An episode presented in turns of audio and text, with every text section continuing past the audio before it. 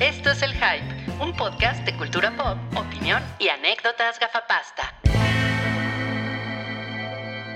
Oigan, yo les pido que se presenten el día de hoy para el podcast 342. Aquí está la salchicha. Hola, un gusto estar con ustedes esta tarde. Y nos acompaña la cabra Cabrales. Ah, soy la cabra Cabrales. Y, presentación de bruja. por supuesto, la única persona que sabe leer y escribir en el podcast del hype, Santiago Caballero. Hola, ¿cómo están? Gracias por la invitación. ¿Cómo Muy bien. estás, Santi? Santi el Sant. Y ahora- Gracias. Ejecuten la orden 66. No, pues no sé cuál es. No mames, ¿que no viste el retorno del Sith? ¿O cómo se llama? La venganza del Sith. Eh, sí, no, sí, sí la vi, pero pues no me acuerdo. Mira, que hace- aquí que el hype es como cuando estás en clase y el maestro no sabe prender el proyector. Sí, ¿eh? sí. Bueno, menos, pero un problema el proyector. Saludos a Cloud, quien, quien com- como siempre es el primero que se nos adelanta en el super chat. Muchos saludos, Cloud, qué bueno verte por aquí. Y dice aquí, regresó Dios Santiago. Y después dice, los veo en una hora. Ya no entendí. Pues Yo es creo que, que nada más quería meterse Estás cambiando. Quería meterse a ver cuál era eh, la alineación y ya nada más y salir y después ya nos ve porque dice que está trabajando. A lo mejor fue por las tortillas. Exacto, es que la gente O- tiene que chambear, mi Rui. O a lo mejor es un viajero en el tiempo. Ay, güey, está más chingón. Pero Eso como patas verdes, ¿no? Porque pues, ellos también viajaban en el tiempo. Oigan, pues miren, hoy es un, hoy es un día picante para, para las noticias. Eh, ha habido muchos escándalos en la política nacional, entonces vamos a convertir el hype de hoy en la cuestión. Y vamos a hablar del Ferrari que le regaló Duarte a Peña Nieto. No mames. O, si quieren, mejor hablamos de los temas del hype. que son Mejor. Está más Mejor. padre, ¿no? Está mejor, ¿verdad? Está mejor. De todos modos, les, les adelanto que tenemos No Cállate, hay, ah, hay estrenos, hay temas picanananantes y cananadenanantes. ¿Hay, hay taquilla canacine? No. No, no. De- Debería. Pues no, porque ya eso ya no nos interesa. Habla Ya es por cosa ti. del pasado. Habla Esa taquilla es cosa del pasado. A ver, miren, vamos a ver. Vamos a No ver mames, qué- la donación. No, empezando bien. de verdad. No, ¿Tanto más ya tenemos una turbo donación, ¿eh? Oh my God, Yacer, Yacer Nader. Wow, qué increíble eres, qué chingón. Muchísimas gracias por tu, por tu donativo Sí. aquí a, a la causa del hype. No olvidemos a Mm. My Panda One. Qué increíble. Muchas gracias. Pues bueno, eso, eso, eso inaugura, vaya que inaugura con ganas el superchat de hoy, porque hoy tenemos superchat, amigos. Nada más, si usted quiere aportar algo al hype, allá abajo hay un iconito de, de dinero y pues por ahí lo puede poner como Yacer, quien se acaba de convertir en nuestro nuevo mejor amigo. Muchísimas gracias. De hacer se acaba de hacer nuestro buen nuevo mejor amigo. Sí. Mira, ya, ya nos puso ahí un mensaje de aquí va la aportación del mes, lo cual me hace sentir tranquilo porque siempre pienso en, esos, en esas donaciones que a alguien se le fue un cero de más, ¿no? es como, no, Y él, parece intencional. No, solo quería donar 100 pesos. Sí. Y dice aquí, perdón por no mandarle en bolsa transparente y maleta. ¿Ven? Una maleta un- que la abres y suelta un destello, ¿no? Plateado. Ándale, ándale. O, o- o un, o un polvo púrpura, ¿no? Que ensucia todo a 10 metros. No Sí, no. Explota. Oigan, un saludo a My Panda One, que también dio una, una aportación, no tan generosa como la de Yacer, pero tampoco te estamos eh, peluceando, no te preocupes.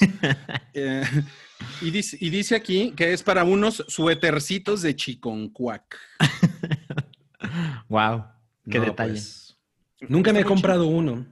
No, ni yo. No, pues están, están muy mal. Entonces, miren, como, como usted lo pidió, pues vamos a la taquilla Canacine y vamos a ver qué nos encontramos hoy con la taquilla Canacine. y dice taquilla del 22, del 20 al 22 de marzo del 2020. Wow, todavía no actualizan eso.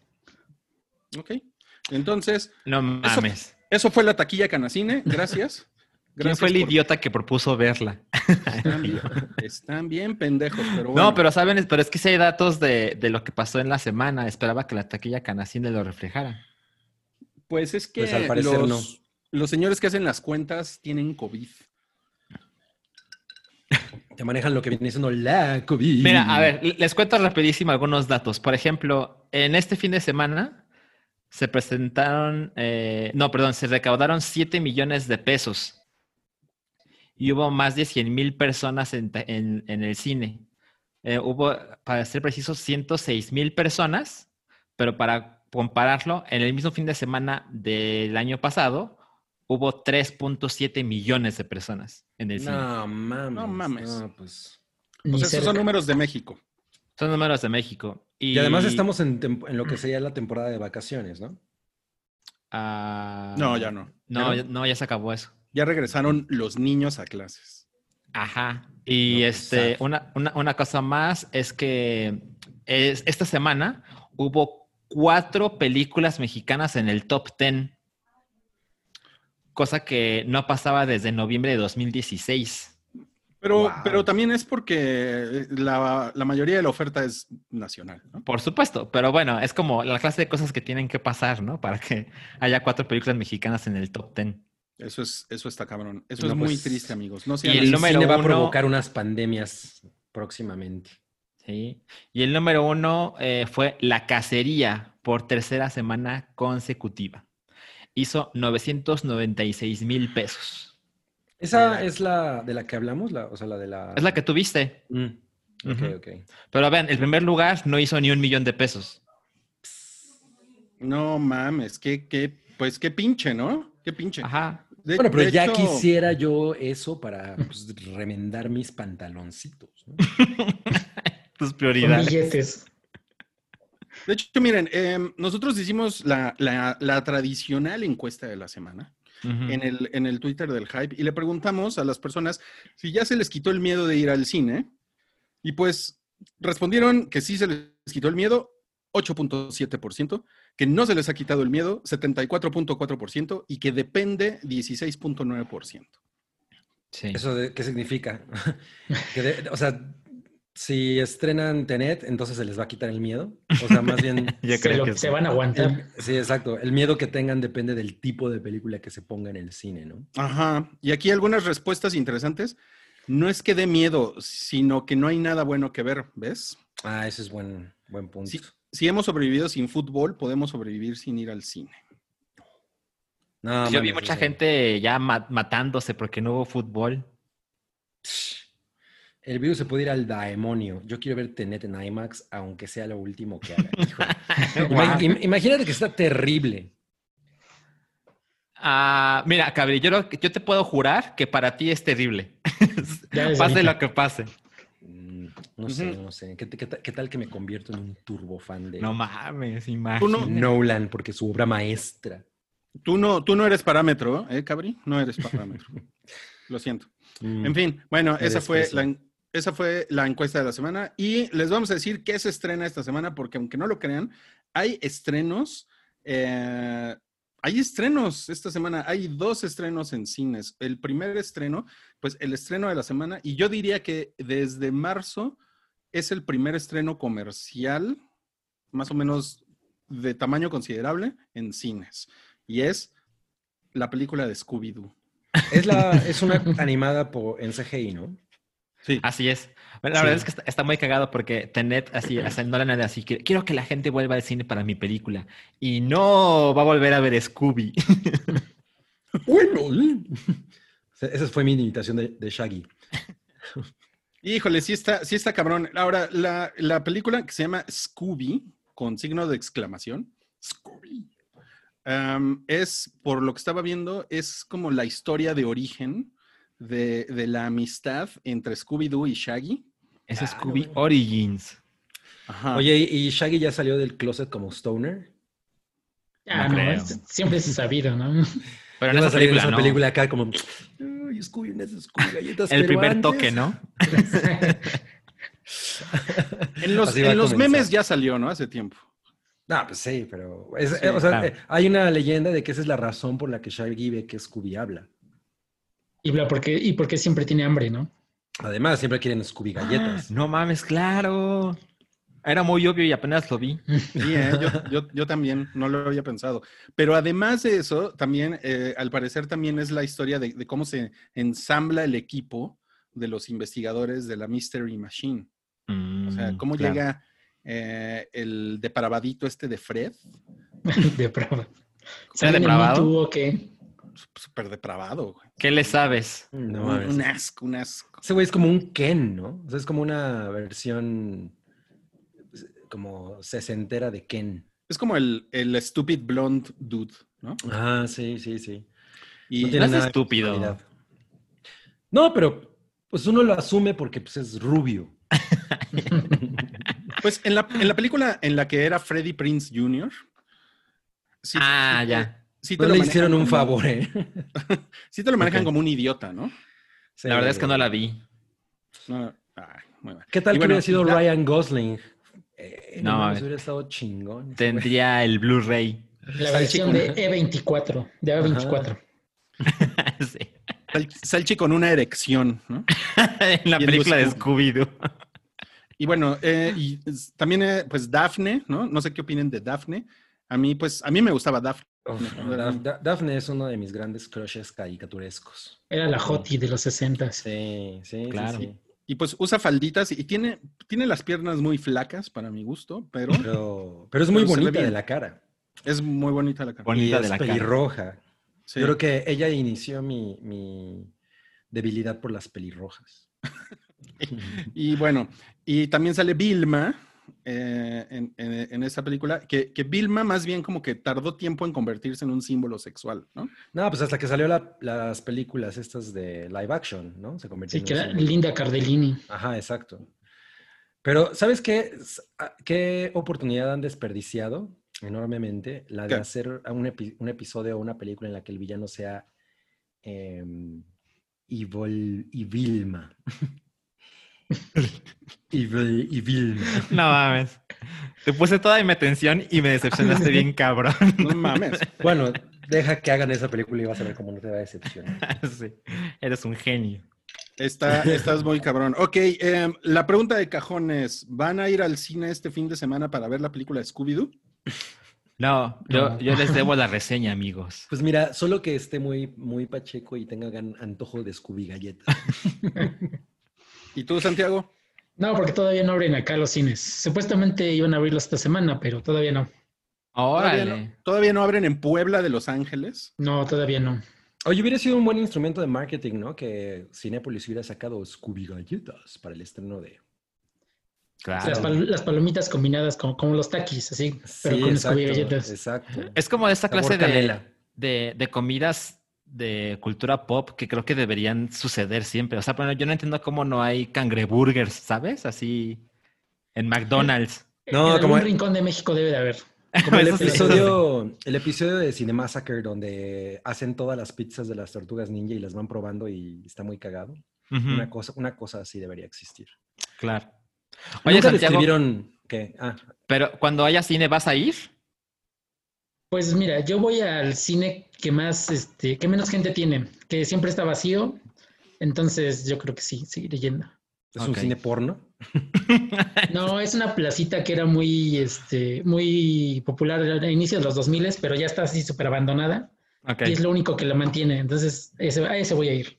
ya. Ok, ok. Oye, Santiago, una pregunta. ¿Tú, ¿Tú comes todos los días semitas? Eh, no, porque ya estaría yo muerto, yo creo. Pero sí, sí, Como- si, fuera sano, sí lo haría. ¿Es mucha grasa? Sí. Porque, porque Rui diario come torta de tamal, ¿eh? Diario. Uy, sí, no mames. Su Claro, platillo porque soy- favorito. Porque soy súper chilango. Mi fan de los tamalitos. A ver, Daniel González, gracias, gracias en el super chat por tu aportación. Eres muy amable. Atípica Coffee Corner, wow, nos da un apoyo para la remodelación del baño de Cabri. No Oye, sí, que todavía tiene esa, esa herida de guerra que, que ocurrió después del temblor, que ¡pah! se cayó el techo. Todavía no se ha resanado esa parte. Entonces, muchas No, pues- gracias, ¿eh? A Típica Coffee Corner. Gracias, gracias. Y también se estrena una película mexicana con, con la, con la prima de Wookiee, esta, ¿cómo se llama? Eh, Castillo. Eh, sí. ¿Paola del Castillo? No. No, La que salió en. Star Wars. no. Fernanda Castillo. Fernanda Castillo. Ah, Fernanda Castillo. Eh, La Fernanda prima de Castillo Wookiee. Es, es prima, prima de, de Wookiee. Wookiee. Es prima de Wookiee, sí. Oh, Porque es, es hermana del primo de Wookiee, Ok. O- de Pablo Castillo. Ah, el, el que conozco, al primo que conozco. Ajá, que Ya. Pablo, a Pablo Castillo le decíamos el Wookiee genéticamente mejorado. Sí, sí, muy cabrón. Creo que hay que mostrar una foto de- del primo porque sí es sorprendente. Sí, es más alto, más mamado, más inteligente, más guapo, más todo. ¿no? Sí, es Sí, cierto. está- y, y él es el hermano de Fernanda Castillo, quien va a salir en esta, ya, ya hemos hablado de ella en el podcast, y, y va, y va a salir en esta película que se llama Agárrese quien pueda. No, se llama Cuidado con lo que deseas. es que las películas Ah. mexicanas luego se llaman así, ¿va? Sí, agárrese quien pueda. Agárrese quien pueda. Y digo, cu- cuidado con lo que deseas, que es una película que se trata de un de esta chava que tiene un esposo y tiene un hijo y le pone el cuerno a su esposo con el hermano del esposo, o sea, con su cuñado. ok. Ok. Me quedó más claro que el diagrama ¿Saben? Yo vi el tráiler Ujú. y no mames, se ve fatal. O sea, a lo mejor es un mal tráiler, ¿no? Así siendo optimista, pero la película en algún momento como que sugiere que hay un, hay un muñeco maldito, como que hay un, hay un muñeco que tiene vida propia que un personaje le regala a una niña. Y, y la verdad es que eh, como 20 segundos después, el trailer dice que la película se trata de otra cosa, como que el muñeco nunca está vivo, pero claramente hay una parte donde el muñeco se mueve solo. Y como que me da la impresión de como si Juan Osorio hiciera una película de David Fincher. o sea, se, No, ve pues que hay es- que ir a verla, ¿no? es- se ve que es un thriller así, pero gente, por gente que hace telenovelas. No, no, no, no mames. No. Oye, por ahí están diciendo que mi micrófono casi no se escucha, pero yo me escucho. como- No, o sea, los pues- escucho iguales. Es que si no, si no te acercas, no te escuchas, chaparrito. Ay. Mm. Ya, ya Bueno. te lo hemos dicho, pero bueno, eh, efectivamente, Salchi, como que, como que esta película quiere ser una especie de thriller, ¿no? Eh, es una película del suspense, ¿no? Y, y pues, pues no, no, no se ve chingón, no se ve chingón el tráiler, se ve, se ve muy mal. No, Sí. pues qué bueno que no va a ser la razón por la que yo regrese al cine. ¿eh? No, ¿Tú la, no, ¿tú la no. quieres ver, Santiago? Pues no, eh, no, me, eh, no me llama nada la atención. Ok, Claro. ok. Ahí, ahí lo tienen, amigos, esos son los estrenos de la semana. Daniel González en el Ahí tienen. dice, acá ando con mi esposa y mi hijo recién nacido, que anda conociendo a sus tíos del hype. Oh, qué chingón. mames, me encanta nos dio ser 30 tío. pesitos. Muchas gracias. Hola, bebé. Mira, por, Sí. por 100 pesitos llevamos a pasear a tu hijo en una andadera. a tus hijos. Lo llevamos al espacio escultórico. Bebé Oye, pero- comiendo espinaca. Es recién nacido, Ruiz, no come espinaca. Oye, y Luis Ballesteros también dice que 20 pesito para hablar de Batfleck y Bat Keaton. Ya, ya hablaremos de eso. Ya hablaremos de eso, pero además no- nos dice Daniel que si ya vimos las buenas primeras impresiones de Tenet. No, Pues no, no, no, no he visto nada. nada, ¿eh? ¿Qué dicen? Es una cosa increíble. Desde el nacimiento de una nación no había, no ha habido una película tan increíblemente polémica. Está muy cabrón cómo odias a Nolan. Pero No, yo no he visto que le hayan levantado el embargo o alguien la haya visto de prensa. Exacto, yo no he visto nada de eso. No, Eh, a, lo- pero mejor son reseñas piratas, ¿no? lo que pasa es que se, se filtró algo de, de Se Tenet. filtraron los primeros minutos, que es el prólogo que están pasando en, con Inception. Exacto. Pero pues no puedes, ¿qué serán? ¿5 o 10 minutos? No puedes decir mucho de eso, ¿no? Ajá. O sea, les digo, algo. cuan- cuando, yo vi ese- esas escenas eh, previo, creo que fue eh, Rise of Skywalker, algo así, no recuerdo exactamente, pero fue en IMAX. Sí, es una cosa, o sea, lo que vimos de, de Tenet era muy impresionante, pero pues, pues no sé, no sé qué más, ¿no? Pues, Pues bueno, es lo único que sabemos. Entonces, mejor vamos a pasar a los estrenos de la semana en streaming. Eh, en Netflix se estrena una cosa que se llama High Score, que me parece que es un es un documental o, una, o un documental capitulado de, de la historia de los videojuegos, ¿no? Eh, lo empecé a ver ayer, ayer se estrenó, ayer 19 de agosto, sí, 19 de agosto, y em, me enteré de él hace relativamente poco y vi el tráiler y se ve como una muy buena producción, entonces decidí dar una oportunidad. Solo son seis episodios, ya están todos disponibles, eh, pero solo tuve tiempo de ver el primero. Eh, básicamente quien hace esta producción es una empresa que se llama Great Big Story que yo los conocía por su canal de YouTube, que luego tiene cosas muy chingonas, que, te cuentan en 6, 7 minutos una historia muy particular de cualquier parte del mundo. Y, pero no sabía que era como una gran empresa, ¿no? Para mí era como, ah, el canal de YouTube. Pero me enteré justo para, para la investigación de hoy. Es como una gran empresa que tiene ochenta y tantos empleados y se dedican a muchas cosas, ¿no? Entonces ellos son los que hacen esta producción.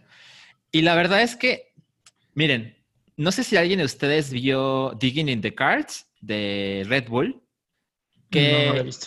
No mamen, es la cosa más hermosa que he visto de documental de videojuegos. Es muy, muy hermoso. O sea, se ve que el, dinero que se gastó Red Bull en esa madre eh, en cada episodio, son pocos episodios, son como de 30 minutos cada uno, y ellos hacen un repaso de Castlevania y Mega Man, pero sobre todo se enfocan en la música porque para los músicos de hoy, o pues sí, gente más joven que, nosotros, incluso, eh, esta, esta música es como su conexión principal con Japón, principalmente, y con estos héroes que nadie conoce, ¿no? Que son quienes hicieron eh, música que todo el mundo sabe, pero que no sabes cómo se llama, ¿no?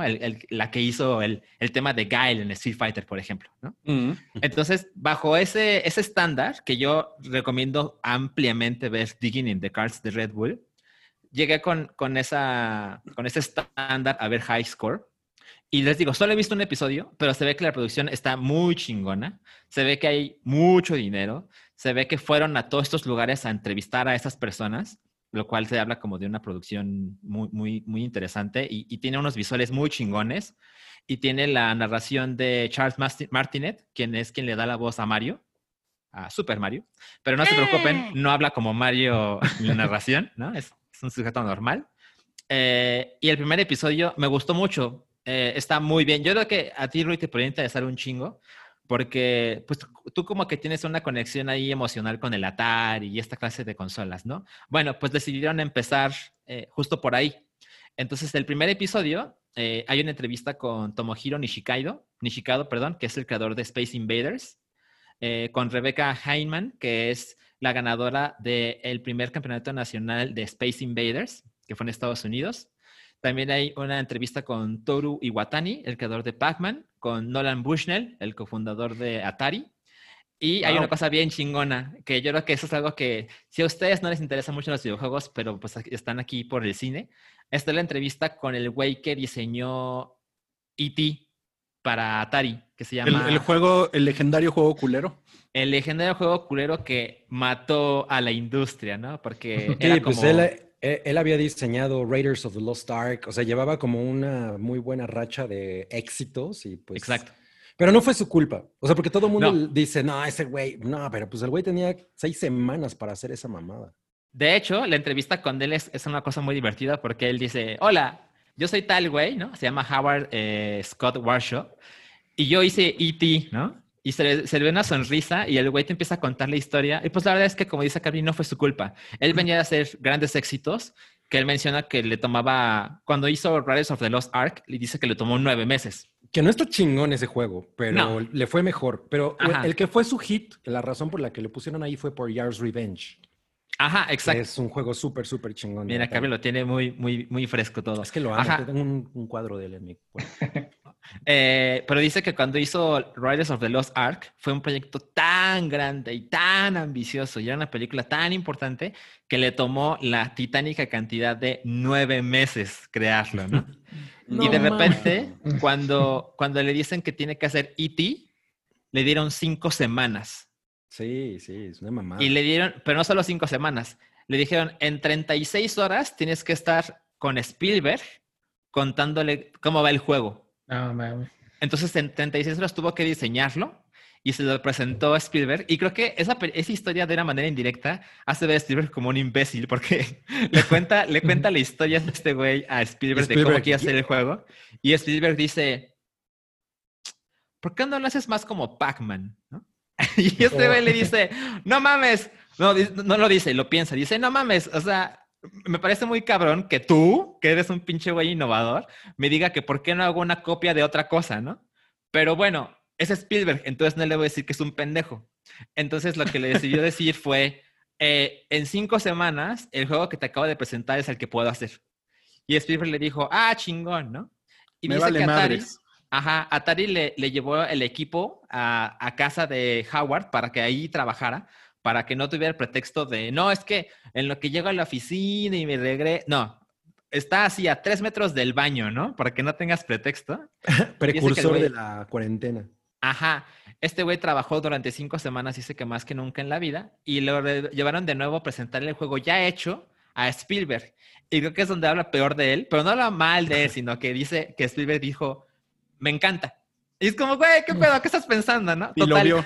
Ah, no, parece que sí lo jugó y todo. Y eso te lo muestran con unos gráficos como en 8 bits. Así hay una ilustración de Steve bien cabrona que se mueve. Está muy, muy cabrona eh, la, la La producción. producción. Y tengo muchas ganas de ver los otros cinco episodios. Dura como 45 minutos cada uno. Y por supuesto que, ya saben, eh, por viendo los thumbnails, creo que hablan de Romero y hablarán de, del Nintendo, que fue como la consola que revivió toda esta industria. y Ay, ay, ay, ay, ay, ay, ay, ay, ay, ay, ahí vas, ahí vas. Fue el Intellivision. ¿Qué les digo, amigos? Es, la pura verdad. Pero bueno, estoy, estoy interesado y, y yo creo que estaría chingón que lo viéramos todos. Oye, Salchi, Sí, ¿y eh, tú crees que, que hablen del, del juego favorito de Cabri, Soul Calibur? Eh, no creo, porque, sobre todo porque este juego, este juego, este documental se enfoca más en juegos Viejos. Retro. Ajá, viejos, exacto, que dieron origen a mucho de lo que vemos hoy. Ok, ok. Oye, pero. Soul Calibur, Y por lo que dice Salchi, el verdadero villano es el capitalismo. Está, está bien chingón, por supuesto que el dinero tiene, tiene mucho que ver. Me encanta que la historia sea como, como esta gente estaba haciendo cosas que nadie había hecho antes, era como desafiar el sistema, ¿no? Es como, bueno, si Atari es gigantesco, de repente hay un grupo de, de pachecos en una universidad que dicen, un momento, ¿puedo hacer esto con los juegos que ya existen y modificarlos y hacer un chingo de dinero? Pero pues lo voy a hacer con lo que se me ocurre, con lo que tengo a la mano, porque pues no había una industria, ¿no? Era como un güey con una idea y ya. Ok, ok. Oigan, pues también se estrena en Prime Dark Waters. Que, ya eh, habíamos hablado de ella. Es una película en la que sale Hulk.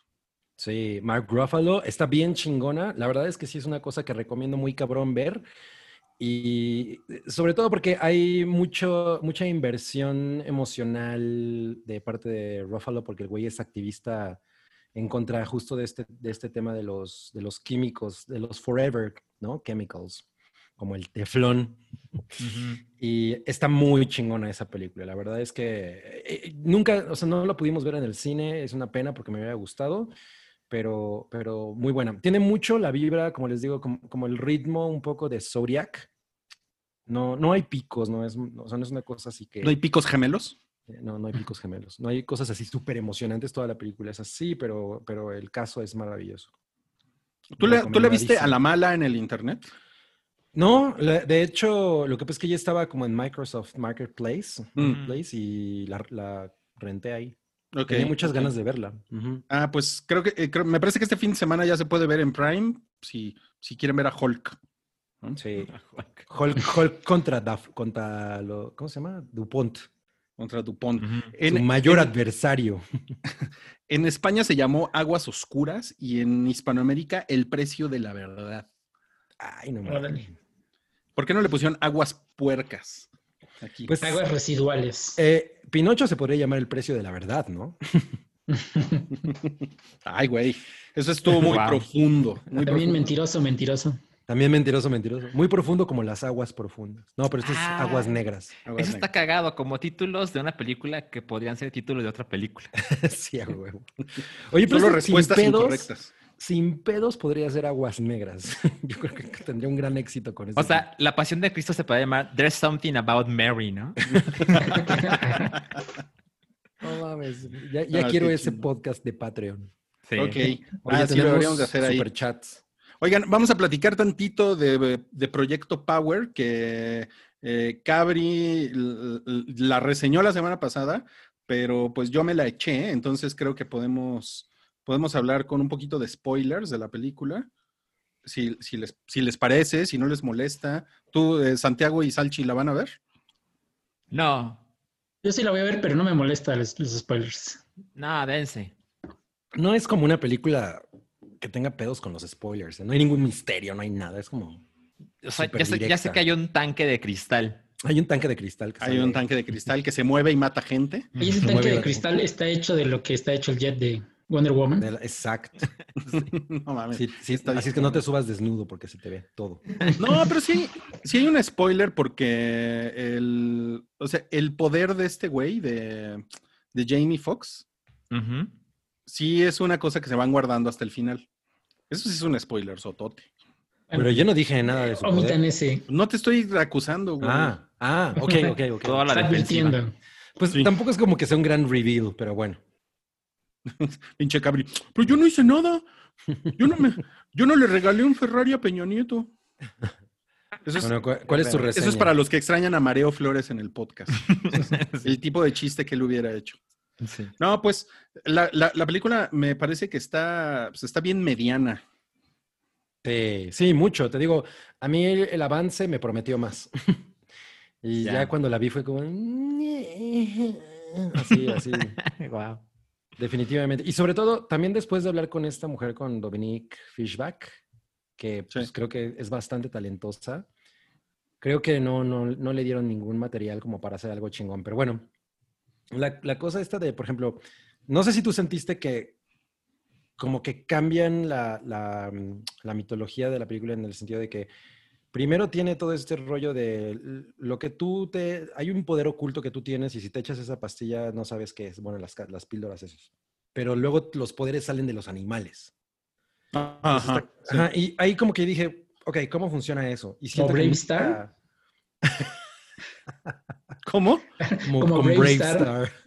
Nunca viste Brave Star. No, Brave nunca. Star se convirtió en un caballo, se convirtió en un turbopony.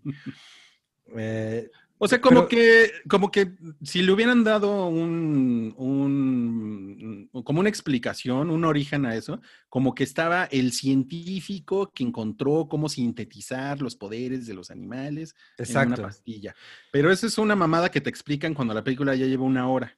Ajá, entonces como que siento que ahí rompe lo que ya, lo que, lo que te plantean desde el principio, que es, ok, cada uno de nosotros tiene una capacidad genética oculta que esa madre simplemente lo activa. Y de pronto es, no, no, no, pero en realidad los poderes los extraemos de los animales. Entonces está el poder del- de la invisibilidad como los camaleones, ¿no? Bueno, de mimetizarte. Es como, o es una o es otra, y si son las dos, ¿cómo funciona eso? O sea, no, no, eso nunca se explica. Entonces, la ciencia del, de la película, digo, tampoco es que estuviera esperando demasiado de ella, pero está bien chafa. Sí, está muy, está muy, muy estúpido eso. Y a mí, a mí lo que no me gustó es que como que al principio me parecía una película de narcomenudistas. Que, Sí. que eso, es- eso, eso eh, hubiera eh, estado chingón, ¿no? Yo ahí fue donde me empecé como a, a interesar más, justo, Sí. y ya después se convierte como en esta super conspiración Ay, sí, qué hueva. que también fue como.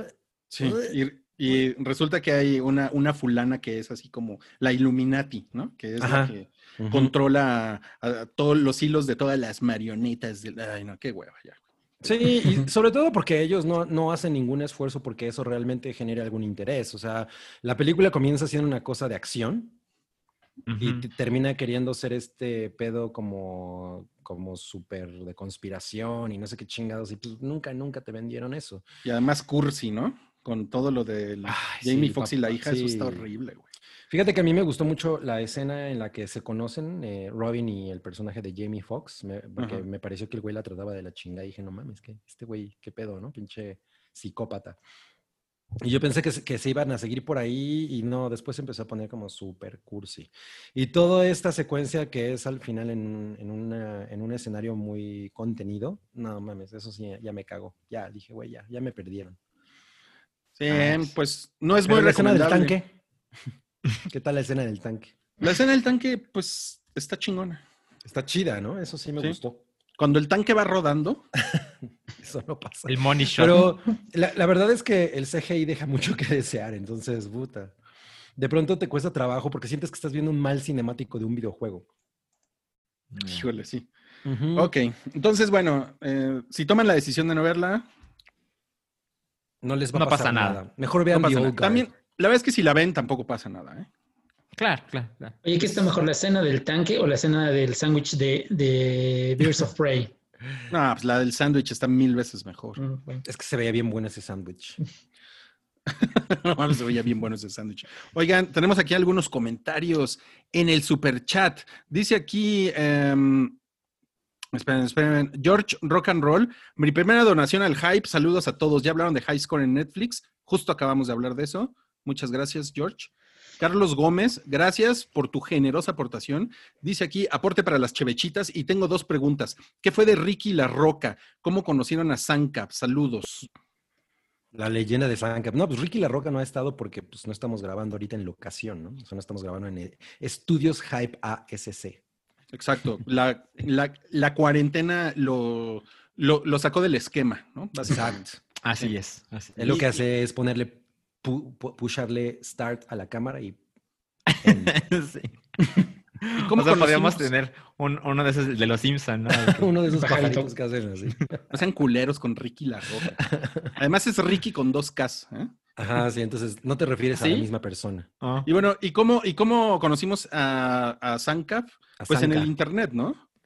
Y bueno, yo conocí a Rui antes de Hype por sus libros. No, por sus libros. Hizo una firma de libros y yo fui con una amiga este, a que nos firmaran. Y ya después por internet. Y Nos dijiste, ahí. te admiro mucho, Rui.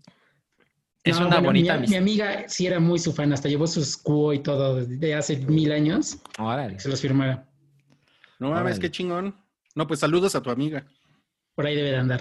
Por ahí debe andar tu amiga. Jorge Velarde dice, ¿qué les hypea más? ¿Volver a, ¿Volver a ver a Ben o a Keaton? Ambos saldrán en la movie de Flash. Ya hay logo y el sábado habrá teaser de The Batman de Reeves. Eh, a mí la verdad es que Ben Affleck no me emociona nada. O sea, yo creo que lo chingón de, de Batfleck... Pero a Ana de Armas sí. Ah, Ana de Armas sí me gusta. Pero lo chingón No, para no, mí no, de a Ana de Armas es que... le emociona Ben Affleck. Ah, ella también le Ah, sí. Ben Affleck. Cuando, Y a mí me cuando la, emociona. cuando la ¿Te visita- imaginas? An- la- Ana de Armas dice, no, yo quiero ver a Michael Keaton, ¿no? Cuando, va, cuando Ben Ben Affleck Affleck se- le pregunta en su luna de de nuevo en miel, el alcoholismo después de eso. en la luna de miel, No, ¿quién es tu Batman favorito, Ana? No mames. ¿No? Y ella, como es de armas, tomar, pues le dice, Michael Keaton. Val Kilmer. Sí. No, pues a mí no me gusta, pero eh, Michael Keaton siempre es bienvenido. A mí ese güey me cae increíble. A mí se me hace, a mí sí se me hizo un Batman chingón, Ben Affleck. Sí, Yo Ben yo soy- Affleck. Ben Affleck, yo soy de esos. ¿Por qué? A mí también me, me gusta como Bruce Wayne también, es bueno.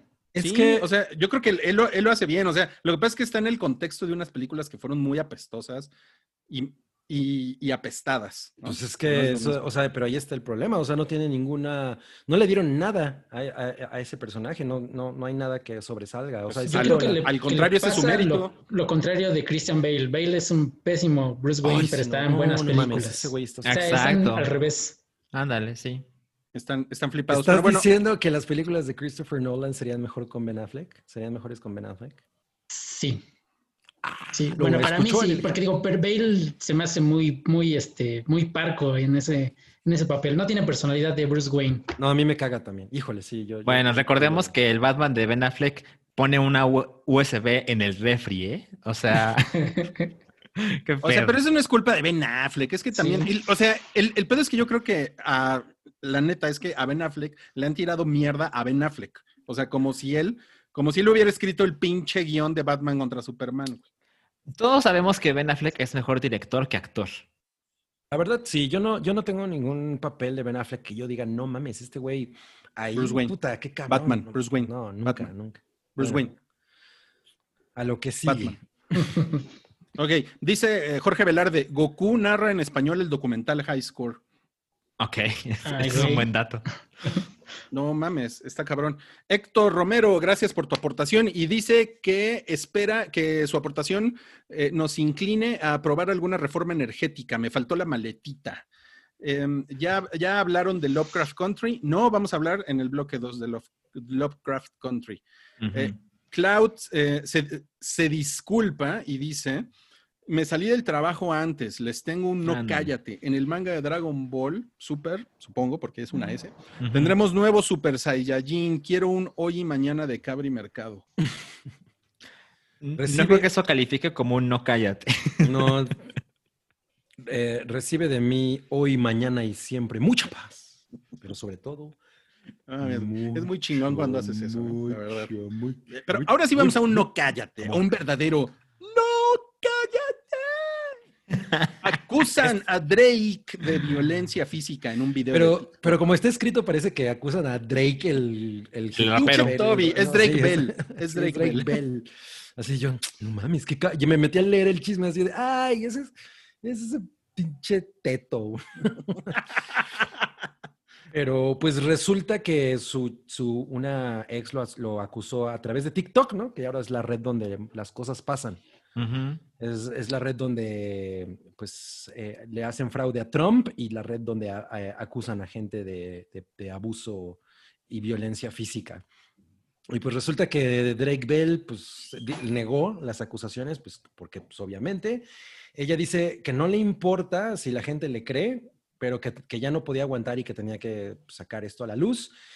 Y Drake Bell dijo, eh, pues mira chamaca, nos vemos en la corte, básicamente. Ándale. Pero se lo dijo Con en la español. Justin Bieber, ¿no? Se lo dijo en español. Mira, chamaca, nos vemos en la corte. Pues quién sabe qué, qué onda. Pero bueno, él dijo que va a tomar acciones legales y pues nos referimos al Drake de Drake y Josh. Drake Bell. Ajá. Drake Bell. Que siempre me ha recordado a Chris Isaac. Oye, pues sí, como, como- como es el otro Drake, como que la, la noticia se vuelve 800% menos escandalosa, ¿no? Exacto, es como. Exacto. Ok, vamos a la siguiente nota que es Welcome to the Bloomhouse comienza a transmitirse por Prime en octubre. Está bien chingón. Es, bueno, o sea, la idea, la idea me parece muy, muy interesante. Es una antología de cuatro películas eh, producidas por Blumhouse que van a estar exclusivamente en Amazon Prime. ¿Qué cosas ha es- hecho Bloomhouse? Pues, Pues, eh, Eh, hizo- Son los güeyes de, de- de la- un chingo de películas de horror. Creo que de ellos es. La de. Mujer Invisible. el- ajá. Sí, el Sí, hombre, Hombre invisible, Invisible. es de ellos. de- es Saw, según yo, es de ellos. No estoy. tan No, ese es de. Lionsgate. Ajá. Ah, es de Lionsgate. Eh, ¿Qué más es de Bloomhouse? Híjole, ahorita. Esperen, porque ya nos falló la memoria, pero ahorita lo googleé. en Bueno, The. Hunt Bueno. es de Bloomhouse. Blumhouse, Get Out. ser- Get Out es de Bloomhouse. Blumhouse Ajá. va a ser las películas de con Universal de los sus monstruos. De los monstruos. Ajá. Eh, Upgrade es de Blumhouse. Ah, claro. Es- También. Es, que tienen como muchas divisiones, además, ¿no? Como. Tiene muchos pisos, Ajá, Bloomhouse. exacto. Tiene muchos pisos Bloomhouse. Ajá. Actividad paranormal, ¿no? También es de ellos.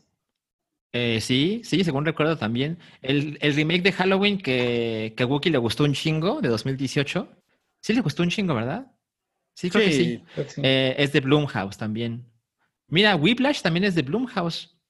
Pero esa no es de Mello. No.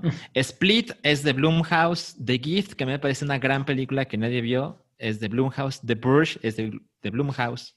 Insidious. Oz. Hay, hay varias, ¿no? Entonces ya tiene como, Tienen como un pedigrí. recorrido muy. Ajá, exacto. Digo que no Y- todas me gustan, pero los güeyes han- o sea, son productores de, de películas que han funcionado. Exacto. Oye, está exacto. Wookie Williams en el chat. Está Wookie en el chat y ya hay un super chat haciéndole una pregunta a Wookie. no sé qué vaya a pasar con eso. Pero bueno, eh, la, la antología es, son cuatro películas eh, que son películas de terror que se van a estrenar en octubre. Empezando el 6 de octubre van a presentar dos películas Dos. en la plataforma. The Lie y Black Box. Que pues, a mí Black Box me suena algo como de aviones, ¿no? Puede ser, puede ser. Y, y la idea es que esas dos películas salen el 6 de octubre y el 13 de octubre salen otras dos que son Evil Eye y la otra es Nocturne, ¿no? Entonces, la verdad es que los, los directores, hay uno que es su primera película, por ejemplo, y los otros francamente no me suenan, pero la apuesta de Blumhouse es como, como nuevos talentos, ¿no? En el cine de terror y me parece que es una cosa chingona para mantener interesada a la gente y las estrenando paulatinamente a lo largo de octubre. eh, me parece extraño que suelten dos películas el 16 de octubre, dos películas el 13 y las otras cuatro películas, porque son ocho en la antología, se estrenan hasta 2021. Creo que se pudo haber visto chingón una a la semana, ¿no? Para A lo hacer... mejor, Sí. a lo mejor la, la pandemia los retrasó. Puede ser, aunque pudiese haber puesto una a la semana y ya es como tus cuatro alarga. películas del mes. En fin, sí. me parece una cosa interesante. Es, es como, ¿se acuerdan esta cosa que hacía Xbox con el Summer Ar- Arcade? Que era como cuatro grandes apuestas y los iban liberando uno al mes y había descuentos y demás. Ah, pues es como una cosa de, en esta plataforma tienes nuevo contenido semanal y, y son como certificados, ¿no? Entonces, creo que se puede convertir en eso. En este año solo van a ser cuatro películas en dos fines de semana. Está interesante. Bien. Eh, eh, Clau tiene una pregunta para Wookie. Eh, Wookie, pues, si estás ahí en el chat, respóndesela, ¿no? Ya se le está respondiendo. Qué bueno, qué bueno. Cecilio Camacho, mi donativo, los TQM, ¿vieron el pedo de cuties? Ah, sí, al ratito eh, platicamos de eso. Sí. Se puso cabrón. Blas Chacón, gracias. Dice saludos a todos. Como de redituables. Sí, que Ah, cómo, qué ¿cómo tan de redituable es el pedo de películas como Project Power para Netflix. Porque Pues ya yo- se les está haciendo costumbre el cine chatarra. Pues dentro de la estrategia de Netflix, que es producir un chingo y tener todo el Exacto. tiempo novedades y estarte dando, es como un buffet que de repente es- está bueno el espagueti y de repente está que te vomitas. Eh, creo que les funciona muy bien. Uy, y aparte, ya, ya están, ya están probando la- en algunos este, países la función de shuffle. Ujú. Ya, o sea, yo creo que de- dentro de toda su chatarra que hacen, que algo bueno de salir en ese botón. No Es que sí hay cosas buenas en Netflix, pero obviamente no es lo que ellos más eh, empujan, ¿no? O sea, lo- como, la- la- como cosas como The Old Guard, que pues, están por todos lados, le hacen mucha propaganda, etcétera. Y entonces, como ellos están produ- produciendo en masa, pues la calidad tampoco, o sea, no es HBO, que tienen filtros más cabrones. Entonces, pues yo creo que les funciona, no sé. Pero bueno, igual el Proyecto Power esta era la película más vista ayer en Netflix, México. Entonces, porque pues, Claro que Sí. funciona, güey. mucha gente está contenta con eso. Ok, eh, también le preguntaron a Wookie si va a haber nuevo campeón del NBA. Ahí te la dejamos, Wookie, en el chat. Ye- Yeudiel Ortega dice, me encanta el hype, saludos. Salchi, algún lugar para comer en Guadalajara y otro para visitar que recomiendes, gracias. Eh, para comer. Ah, es que ya estoy muy descontextualizado. Hay un lugar de. Mm, hay un lugar de hamburguesas que se llama Gaspar en la colonia americana. Lo recomiendo chingos. Es, es un poquito caro, pero está bien rico. Y lugar para Ah. visitar, no sé. O sea. No sé. Ya, ya no sé de Guadalajara. La no Minerva. oye, pero entonces le te dicen, si le vas a Gaspar bien, pues ve a Gaspar. Ve a Gaspar, exacto. No, La Minerva no, no la visites, es un pedo. No. Vela de lejitos. Ok.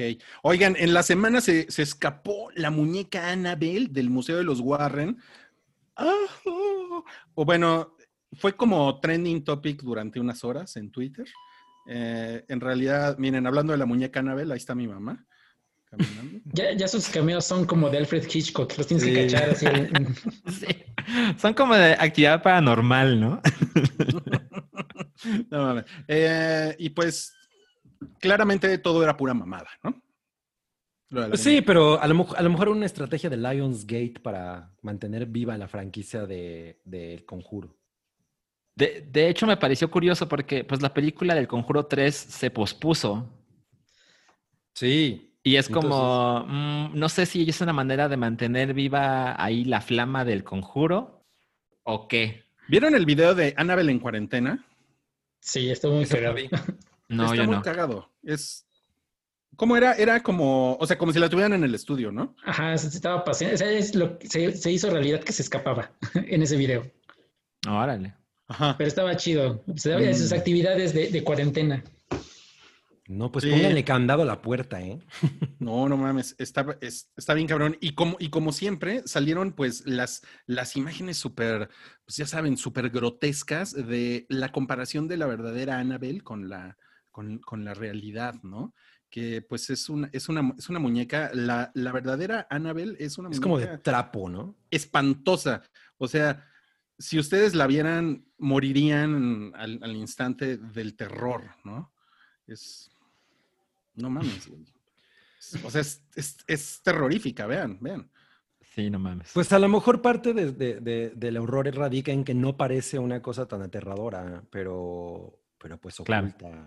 Oculta, un espíritu maligno. Bueno, por ejemplo, yo francamente, como yo apenas he visto el Conjuro 1 de, de ese universo, eh, cuando ves la, la muñeca de Anabel de las películas, dices, no mames, ¿quién tendría eso en su casa, no? Y ya cuando ves la Claro. original dices, ah, entiendo. No, pero esta sí es así como, pues como que te podría atender en un banco, ¿no? Toda malhumorada. A ver, el pídele un préstamo. No, mames. No, no, mames, qué miedo. Oye, Salchi, ¿tú, tú le darías un beso a Annabel? ¿A la de la película? Ahí está. No, no, no, no. Porque seguramente si le doy su besito y no cierra los ojos, ¿no? Te chupa el alma. No mames, sí está, eso sí está medio, medio gacho. Bueno, eh, tenemos comentarios de Host por Salchi. ¿Qué es, ¿qué es Ah, Host? La película de John Woo. No, no, no, no. Esa es The Host. Ah, esta es otra host. De la que yo hablo, estaría muy cagado, ¿no? Yo hablando de una película de 2006. Es como Rui, que Este- habló de Harry Potter. Bueno, sí, exacto. No, pero, pero yo no haré eso. Eh, Host, tengo que ser muy, muy honesto con ustedes. Es una película que no se puede ver legalmente en México, ¿ok? Entonces, la vi Te en lo que se le llaman el YouTube verde. Entonces, Host es, es una película, ¿sí? Eh, es un largometraje y dura 50 minutos. Es una película que tiene hoy 100% en Rotten Tomatoes. Y empecé a ver artículos en The Atlantic, en The Guardian, en el Times de esta película. Eh, y la verdad es que entiendo por qué, por qué de repente se hizo esta, esta cosa tan... Este tan- hype. ajá, este hype, ¿no? Bueno, Host es una película de terror que sucede 100% en Zoom. En Zoom, la plataforma que estamos usando para hacer el hype en vivo. Eh, y está bien cagada. Eh, básicamente la historia es... Está muy, está muy chingón ver una película hoy, así, porque la vi así la semana pasada, pues, pero se siente que la película se hizo hace dos semanas, porque lo que sucede en ella es la pandemia, ¿no? Y, y este grupo de amigas, porque solo son mujeres, bueno, de repente hay un güey por ahí, pero no es importante. Eh, este grupo de amigas, eh, pues tienen varias semanas sin verse porque están a distancia. Y una de ellas, pues como que tiene ganas de hacer cosas con sus, con sus amigas y, y se ve que todas tienen como veintitantos años, ¿no? Y una de ellas está como muy interesada en algo que creo que todo el mundo hizo en la prepa, que es como jugar a la Ouija o vamos con el brujo, ¿no? O que nos dan el futuro, o esa clase de cosas, ¿no? Entonces esta amiga quiere, quiere hacerlo con, con una experta, con una profesional que puede, que funciona como medium y las otras amigas se conectan desde sus casas o sus teléfonos, así en la calle, para tener una sesión espiritista, ¿no? Y de repente se conecta la, la experta, que pues francamente parece una bruja, parece como de Resident Evil 7. Y, y empieza a hacer esta sesión y pues evidentemente todo lo que tú ves como espectador sucede en Zoom. Entonces yo incluso recomiendo que vean la película en la computadora porque como que refuerza Aumenta ese la efecto, ¿no? experiencia, ¿no? Ajá, exacto.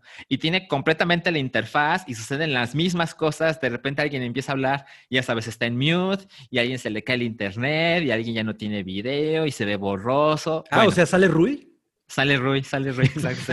Alguien se le cae el internet. Bueno, yo creo que Rui podría disfrutarlo un chingo. Yo creo que Cabri podría tener como una experiencia como la mía de, ah, qué cagado, ¿no? Porque claramente es una cosa, es un experimento de, creo que el director siempre estuvo en su casa y no salió de casa. Y las actrices igual, o sea, como que las instrucciones en, fueron, mira, tú vas a hacer esta parte y lo tienes que hacer así, pero de repente hay unos efectos prácticos, efectos especiales que dices, verga, ¿cómo hicieron eso? Porque si tiene ese truco, por ejemplo, imagínense que estoy así y de repente hago esto, ¿no? Así. Te quedó de huevos el Porque- efecto práctico. porque. Como cuando porque se yo- movió la, la muñequita de, de la. Eso. Exacto. Porque hay un demonio que de repente jala a una de las chicas en una de las cinco personas que ves en Spoiler. Zoom.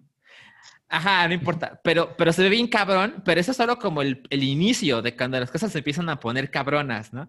Y de repente hay una chica que tiene que, porque ya sabes, escucha un ruido y tengo que ir a ver qué pasó en la casa. Y esas películas, como Actividad Paranormal, siempre tienen el problema de, ¿por qué vergas alguien está grabando eso, no? Ah, claro. Eso es así de, escuché un ruido súper aterrador a las 3 de la mañana, déjenme, llevo el teléfono para mostrarles qué fue, ¿no? Ese es el problema.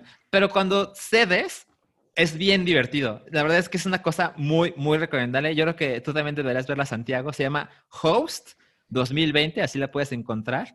Yo creo que te la voy a mandar, Rui, porque ya sé que tú nunca la vas a buscar, pero te la vas a pasar chingón. Oye, ¿y el tagline no es a su madre?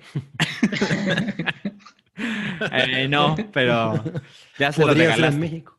No, mames, sí, es- está chingona, está, está muy divertida. Véanlo. Ok, esa es la recomendación de Salchi. Y tenemos Oye, y un preguntan que si no se siente como unfriended.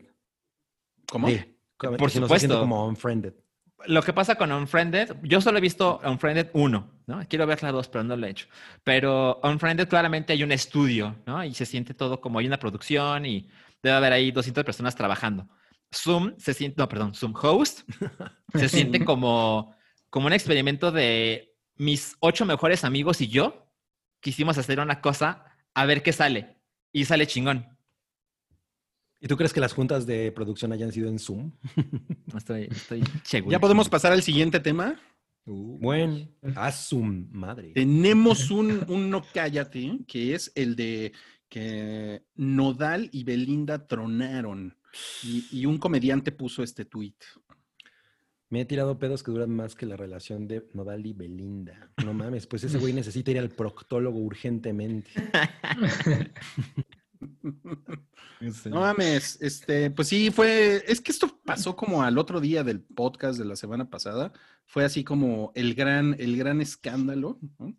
Pero pues, pues ya sabes, ¿no? Porque, pues, los romances de los famosos, Milik, ¿no? Que a la gente parece que le, parece que le importan mucho, ¿no? Pues es que no necesariamente que los veas juntos significa que ya tienen una relación, ¿no? O sea, es una cosa como de, ay, pues a lo mejor estamos saliendo y ya de, pues, de sex friends o yo qué sé. O sea, es como conoces a alguien en Tinder, ¿no? Y no necesariamente porque te ven en un concierto con esa persona, pues es porque ya eres el amor de tu vida. pues.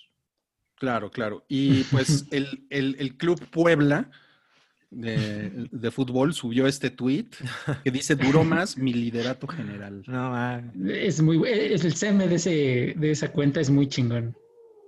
Yo creo que los hay, hay buenos community managers en Puebla, ¿eh? es lo que estoy empezando a detectar.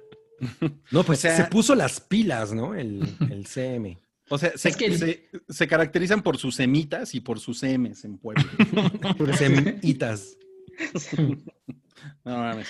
Sí, bueno, pues, pues Rip, Belinda y Nodal, ¿ok? Eso Nos dieron, mu- nos dieron muchas sonrisas una semana. Sí. Bueno, pues es- espero que le hayan sacado provecho. Y, ok, Tenet contra los cines. A ver, ahí les va. Warner dicen que está pidiendo hasta el 63% del precio de taquilla.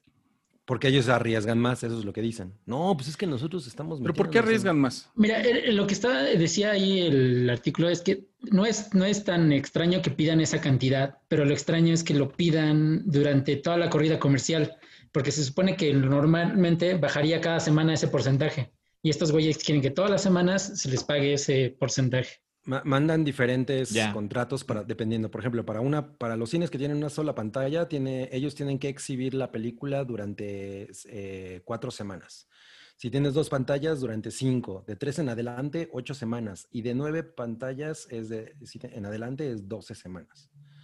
Y aparte proyectarla en la, la pantalla más grande Más que grande. tengan. Exacto. Siempre. Aunque ya la gente ya no vaya, ¿no? Porque qué tal que es una chingadera esa madre. Yo, yo tengo el pronóstico de que cuando salga Tenet en México va a ocupar todas las salas. Yo creo que sí, porque no hay otra cosa Como así Avengers. grande. Ajá. O sea, si solo puedes meter al 30% de la capacidad, ah, ok, entonces por lo menos que el 30% del cine esté viendo la misma cosa, que es un estreno que mucha gente quiere ver, ¿no? Ok, ok. Pues sí, es, es la mejor manera, ¿no? A lo mejor le va- van a tener que quitar la de, mm, ¿cómo se llama? La de Fernanda Castillo. No, va a estar, ya para esas fechas ya estará New Mutants. La, de la prima de Mm. Wookiee. La de la prima de Wookiee. No. No, pues no, tenemos que apurarnos a ver New Mutants. Eh, Claro. Y, por cierto, Cloud pide un comentario granada de Rodri para Wookie. Ya se fue Wookie. ¡Ah, maldito peludo! ¡Rasúrate! Mira, pero está, está Noodle en el chat. sí, y nos está diciendo que ya volvieron Nodal y Belinda. Ay, güey. Órale. No. No, pues está bien. Eso nos pasa por no ver ventaneando. Sí, no mames. güey. No, yo, yo lo que estuve viendo fue lo de Ginny Hoffman. A ver. Pasó con Ginny Hoffman. Pues, escandalazo que el, el, el, el papá de su hija abusó de su hija. No mames. Sí. Uh. ¿Y dónde El salió eso en Ventaneando? Salió en TV Notas, dio una entrevista en TV Notas, como de 10 páginas, y ahí, y ahí cuenta toda la historia y sí está, está muy cabrón. Así dice que se, así TV Notas en la portada dice, "Eh, este güey, que no me acuerdo cómo se llama, es pedófilo. Ay, no mames. Órale. No, pues Ginny Hoffman, la conductora de Corre se corre. La conducta. no mames, sí. Dice Cloud, Alan, ¿ya hablaste del primer comercial de PS5 de hoy? Eh, no, la verdad es que tampoco creo que haya mucho que decir. Como que Sony tiene esta tendencia de voy a hacer que mis comerciales nadie los entienda nunca, ¿no? No mames, ya nos están regañando por desinformar por lo de Belinda. Oye, pues nosotros no hicimos esos tweets, la nota eran los tweets. Claro, claro. No era que, es- que habían cortado. Bueno, pero a ver, a ver si con esto lo estamos desinformando. Eh, ya confirmado, Disney Plus se lanza en Latinoamérica el 17 de noviembre. Eh, ¿Qué les parece a ustedes? Pues bien. Yo creo que bien por Disney, que- ¿no? Ya era que pusieran la fecha. ¿Cuándo se acaba lo de Amazon? ¿En octubre? Sí, Sí, ahora. Sí. El, el- en Halloween, ¿no? Oye, a ver, eh, Sankab, ¿qué sería lo primero que verías en Disney Plus? Pues mira, yo creo que para esas fechas ya está la segunda temporada de, de Mandalorian, así que yo creo que eso. Mm. Ah, pues e- ese sí es un buen gancho, ¿eh? Definitivamente. Sí. Sí, se, se supone, estaban los chismes que hoy salía el tráiler, entonces, a ver, si ya confirman fecha para noviembre. Y si no, hay que demandar a Demandalorian. No, no mames. Eh, Tú, tú, bueno, tú, Cabri, obviamente tú no estás entusiasmado porque a ti na- nada te entusiasma, ¿no? Pero eh, tú, tú, Salchi. Salchi. Ah, miren, yo no he visto la primera temporada de The Mandalorian, entonces sí la quiero ver. Y, y pues si hay, si hay temporada 2, pues qué mejor, ¿no? Y más allá de eso, pues me No hay cuesta mucho, trabajo. Ajá. O sea, creo que Disney Plus, por lo menos lo que, lo que sé que ha pasado en Estados Unidos y Canadá y demás, eh, es como una gran plataforma para una familia, ¿no? Pero, pero para alguien como yo, así que, Que no solo vivimos familia. dos adultos en esta casa, Como Joe. como Joe, este, no estoy tan seguro de qué hay para mí ahí. También había un chisme que decía que aquí en Latinoamérica no van a llegar todas las temporadas de Los Simpson eh, de día uno, No mames. sino que van a ir soltándolas poco a poco. Pero no está nada confirmado. Según eso fue de un tuit de un este, influencer argentino que según le habían confirmado, pero Ah, nada, ya. nada concreto. Pero los Por Simpson ejemplo- es una cosa que está todo el tiempo en todos lados, ¿no? Ya. Sí, pero eso, eso va a vender en México. Te lo apuesto que hay gente Ah, que nada más va a pagar Disney Plus por tener a Los Simpson 20 disponible 24 horas. Claro. Claro. Eh, por ejemplo, las, las series que van a hacer con Marvel, pues la verdad es que no es algo que me prenda, ¿eh? O sea, a lo mejor los voy a ver como para platicarlos aquí, pero no estoy así contando los días. De hecho, tengo ahí como que mis conflictos con extender el MCU de, no, no, no, ahora son más que los, las películas, ahora tienes que ver la serie y tienes que ver tal cosa y tienes que ver esto para entender lo que sigue en la próxima película. Entonces ahí tengo un conflicto que ya sé que es cosa mía, ¿no? La, la mayoría de las personas están como muy contentos con eso.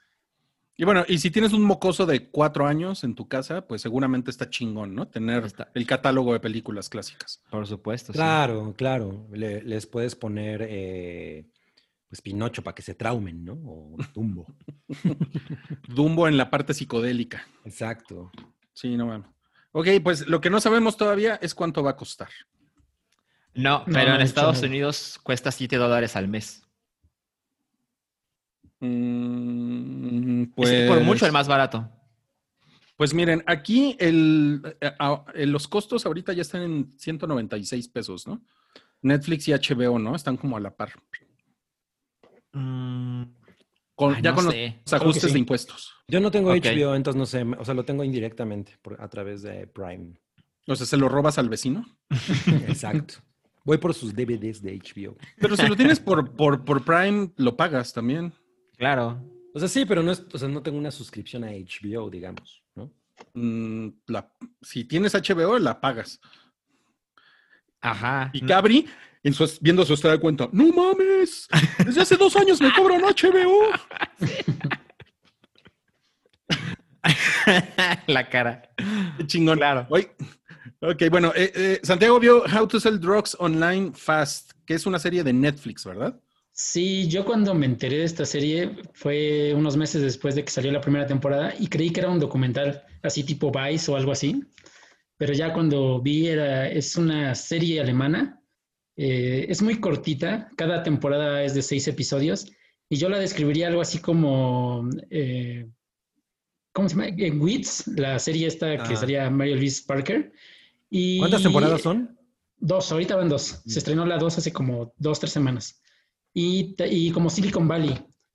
Y todo eso combinado con una, una comedia de adolescentes. Eh, la premisa es de que hay un chico que es un, bueno, son dos amigos que son super nerds. eh, y uno de ellos tiene una chica que, bueno, su novia que la estuvo cortejando mucho tiempo.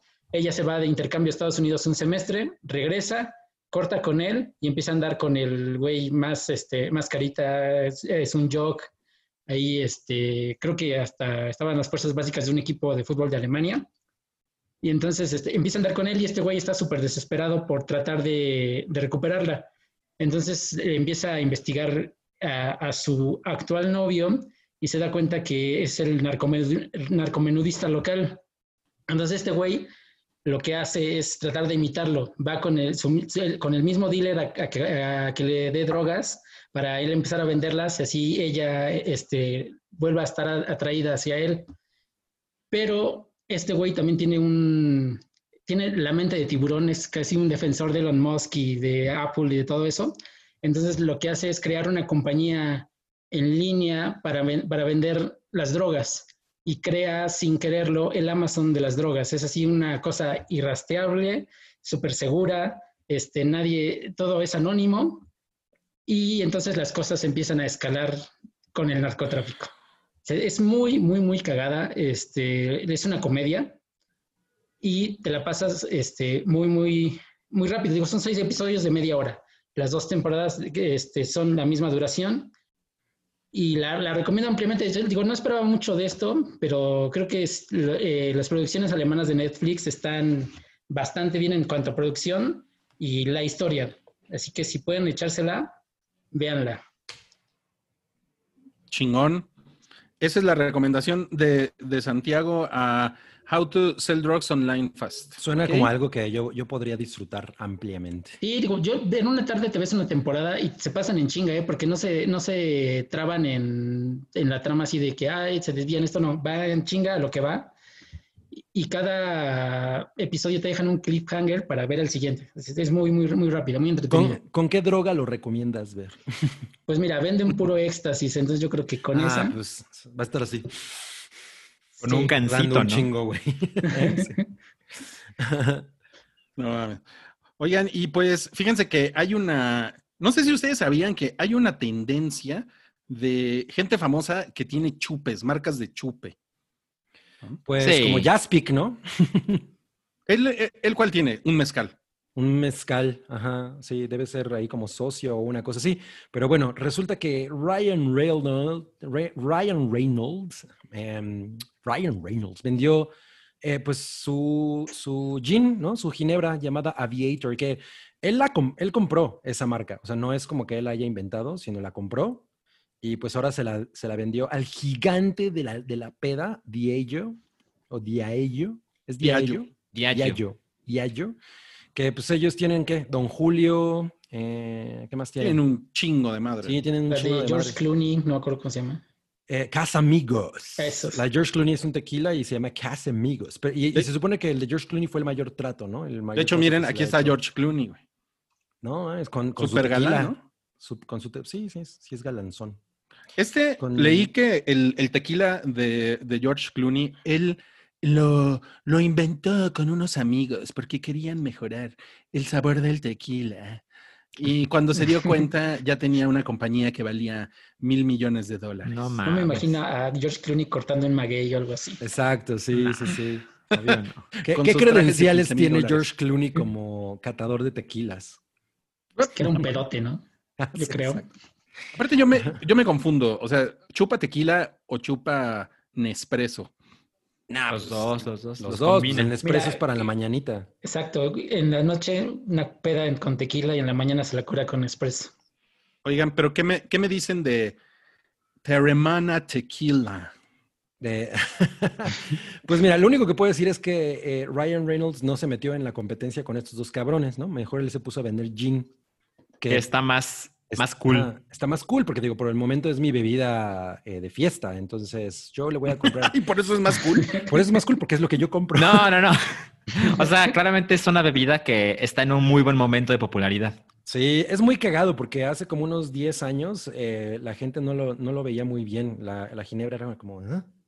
¿no? El Como de vodka ñor, era- ¿no? Exacto, el vodka era lo, lo del momento. Pero, ah, lo, que, lo que sí no me gusta es el nombre, Aviator. ¿Qué es o qué? O sea, Aviation. Ah, digo Aviation. o sea, es como los lentes esos de Ray-Ban, ¿no? Aviator.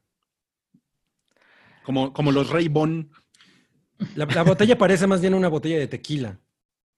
Sí, está Sí. medio raro, está medio raro. Pero miren, le dieron 500 millones de dólares a Ryan Reynolds por su marca. No, pues ya quisiera yo eso por, por mi alcoholito del 96 que me mezclo con el. No, pues, estás muy cabrón. Em, nos faltan un par de notas, una nota más para terminar este bloque, que es Olivia Wilde va a dirigir una película de Marvel con Sony. Y Está que, muy chingón, que, ¿eh? que- ajá, que dicen que puede ser Won- Wonder Woman, Spider Woman. Pues Wonder ella me- medio lo confirmó ayer porque sacó un tweet con una arañita. Ajá, exacto. Y Mm. esta- a mí me emociona mucho esto porque Booksmart es una gran película. Eh, yo, o sea, ella tiene unos, unos skills como directora muy chidos que ha demostrado ahí. Eh, también ha sido productora y la mayoría de las cosas que ha hecho a nivel independiente a mí me gustan un chingo. Entonces, yo sí le tengo fe a Olivia Wilde como, Y- como para dirigir algo de ¿Y les interesa Spider-Woman? A mí sí. Sí, yo sí. ¿Sí? Nada más porque me parecía bien guapa.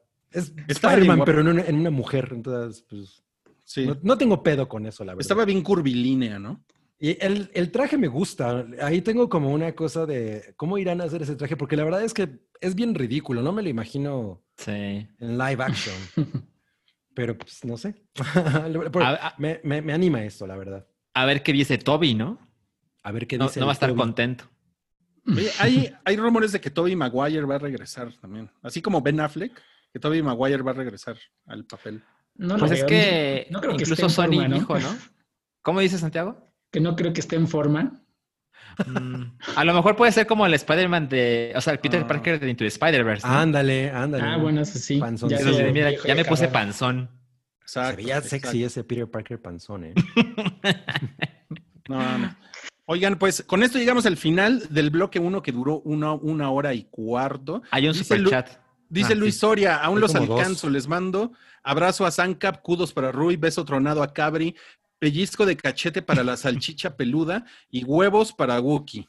Oscar, huevos para Wookie. Pero Oscar. Martínez, una pequeña aportación para que inviten a las chicas. ¿A las chicas? Ajá, es- es- debe ser unos, unas alitas, ¿no? Sí, de, como las está haciendo Hooters, ¿no? Que ahora ya les han, las han hecho muy chiquitas. Ya Son las hacen alas así. chicas. de este tamaño. Oigan, bueno, entonces em, vamos, regresamos en cinco minutos. Esperemos no tener problemas con el link, pero ahorita nos vemos por acá, amigos, de regreso, ¿va? Bien. Gracias, bye. Bye. Esto es El Hype, un podcast de cultura pop, opinión y anécdotas gafapasta.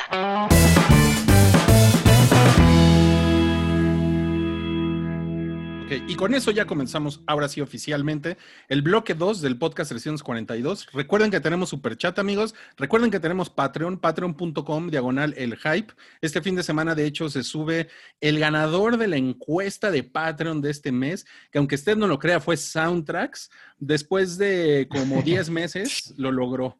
Lo logró. Y estuvo bien, ¿eh? Estuvo bueno el... Estuvo chingón. sí. Ajá. Sí. Yo, yo- yo pensé, ¿cómo chingados vamos a hacer eso? Todos los cantamos. es un Es el, es el primer hype musical de la historia. Exacto.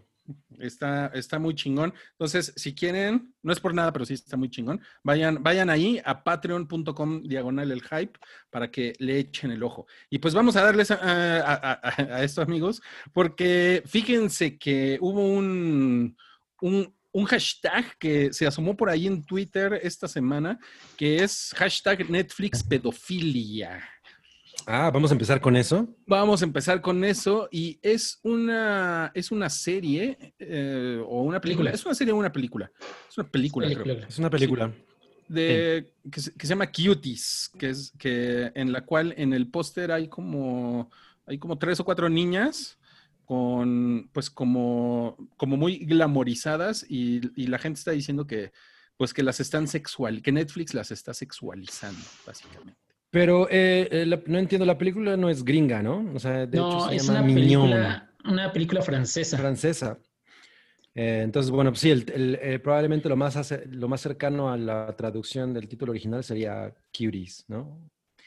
Y pues, según lo que el, el- el backlash, pues es que es una manera de sexualizar a las niñas, un poco como lo como los concursos estos gringos, ¿no? De como el de Little Miss Sunshine, no me acuerdo cómo Ujú. se llaman. Al final que, bueno, pues salen todas maquilladas, básicamente salen como, como interpretando papeles de mujeres adultas y pues tienen que bailar sexy.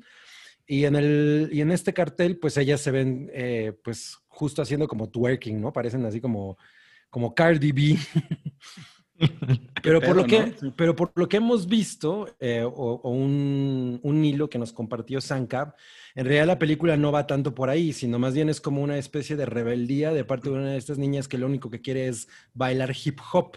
Que pues, Es- Yo encontré una sinopsis más específica. Ujú. Mira, dice que la película cuenta la historia de una niña cuyo padre se vuelve, bueno, regresa a Senegal para casarse con una segunda mujer. Su mamá finge ante todo el mundo que está bien, pero se la pasa todo el día llorando e incluso llega a autolesionarse. La niña decide que no quiere llevar la vida de la madre y se une a un grupo de niñas que bailan twerk. Ella descubre que cuanto más sexualiza su imagen, más likes reciben en Instagram y en realidad no tiene idea de lo que de lo que es esto para ella, ya que desea dese- es desesperadamente ser popular. La película es una crítica tanto a la sociedad religiosa islámica como a la sociedad ne- neoliberal hipersexualizada. Entonces, más bien, el- lo que pasa es que la, la parafernalia, eh, pues obviamente está, impulsa esta imagen, y entonces no, se siente más como una cosa del lado de, de un video, ¿no? Eh, de hip hop, que a lo mejor como una película en la que realmente estén cuestionando esta idea de, bueno, esta es información que estas niñas reciben, ese es el tipo de, de- de- de- de cultura que, a la que ellas pues, están expuestas y cómo ellas lo interpretan, que pues obviamente eh, al, al tener esas edades pues no es, es de una manera como muy inmadura y lo que esto puede a lo mejor conlleva, eh, conlleva ¿no? En, en- en- no sé, pues es como la idea que a mí me da con esta, con esta sinopsis que nos acabas de leer, que es más bien justo como una crítica. Sí, pero Hasta- creo que el, hasta acá el gran, el gran problema es el- lo que hizo Netflix con la publicidad, ¿no? Y con la sinopsis, porque de, de hecho cambiaron la sinopsis. Originalmente justo era una cosa así como de, no, pues estas chicas se la pasan chidas en el twerking. En el ¿no? twerking. Y, y, pues no es por ahí. Entonces, eh, también la gente que inmediatamente ve algo así y empiezan entonces a tirarle mierda, como pasó con la película Claro. esta de del Jesús gay. Ajá, sí, no la nadie la había visto, Exacto. ¿no? Pero pues ya era suficiente como para tirarle mierda. Entonces, probablemente, pues lo primero es que valdrá la pena echarle un ojo. eh, y ya después saber qué es exactamente de lo que, de lo que va. Y a lo mejor sí es incluso como una, como una especie de alerta o de llamada de atención para los papás y para las mismas niñas, eh, puede convertirse en algo interesante, ¿no? O sea, habrá que darle la oportunidad. Sí, de Pues acuerdo. Suena a que es de esos escándalos de solo leo los titulares, ¿no? O, los, o las cabezas, y ya con eso me formo un, un prejuicio. Correcto. Lo que pasa es que el, el póster ese sí, sí te Sí, da a entender una cosa. Falla muy, de muchas formas eso. Ajá, o sea, si tienes un producto que tiene estas características como de un drama, una dramedy mucho más eh, interesante, como, como, como más incisivo eh, sobre este tema, pues no pones ese póster. Sí, sí está cabrón. Ok, eh, Masaru182 dice, hola a todos, Rui, soy mega fan tuyo desde que trabajabas en Cubo. No, pues, pues quiere decir que tienes, que tienes más de 30 años, supongo. Es Em, población de riesgo. es población de riesgo. Muchas gracias. Guillermo Camargo, vine a dejar mi dinerito porque ya no alcanzó a terminar este segundo bloque. Ya no alcanzo a terminar este segundo bloque porque trabajo, pero los guacho después. Larga vida al hype. Muchas gracias, Guillermo. Gracias. Eres una, eres una riata y, y- y mereces que te vaya muy bien en la vida. Ah, ¿Qué tal? eh? Lo que logran 50 pesos. Bueno, pero vamos al otro tema peludo de esta semana que Más fue... peludo que Salchi. No mames, güey. O sea, Salchi, eh, Salchi es Kojak junto a este pedo. Es em, Epic, la, la empresa dueña de Fortnite, se Mm. metió en, en un pleito frontal con ni más ni menos que con Apple, que por cierto, esta semana Apple alcanzó el valor de los 2 trillones de dólares. Así, Sí. así de mal le va el capitalismo durante las pandemias. Y, eh, y no nada más con Apple, sino con Google. Así es, así es. Pero, No, pero- pues. Qué, qué Ah, Gaby, está esto. No, en re- que en- aquí, aquí en realidad eh, Epic está como peleando la buena pelea, ¿no? Porque lo, lo que ellos están haciendo, pues es como tratar de proteger.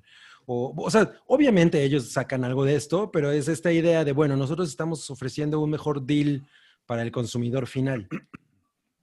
Y, y es como señalar el abuso de las grandes compañías, ¿no?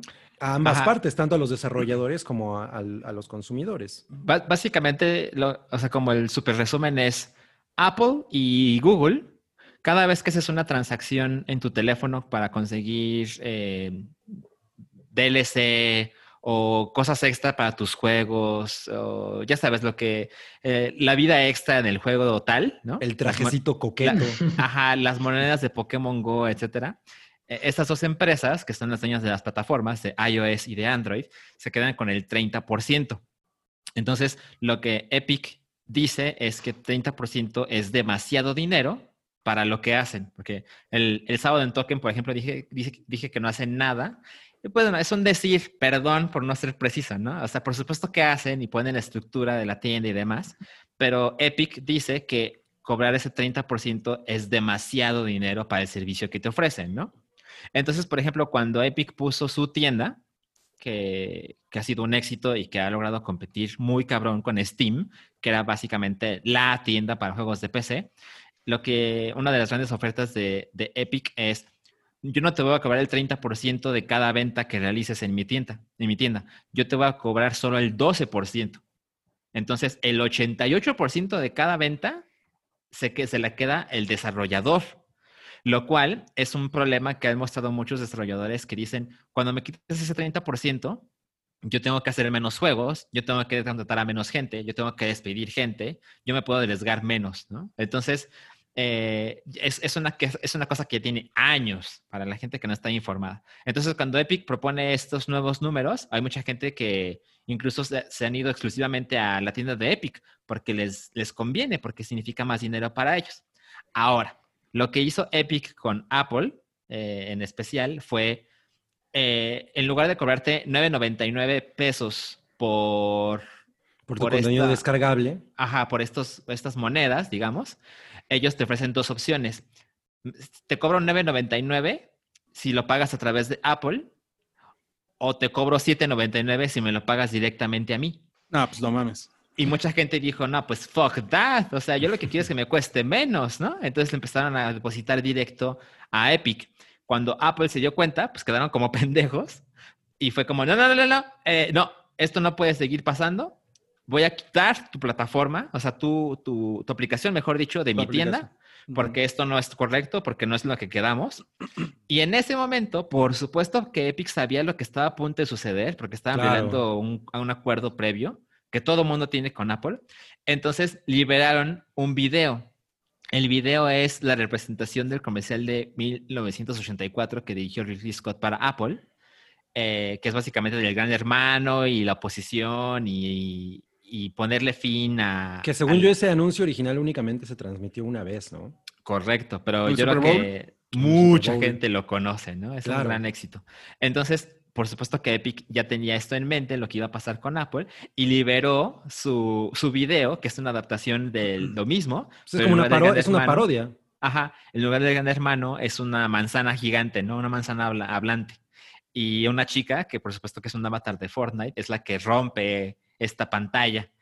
Y yo creo que mucha gente que en su vida había visto ese video, porque son demasiado jóvenes, estaban como, a huevo, free Fortnite, ¿no? Yo lo que quiero es mi juego.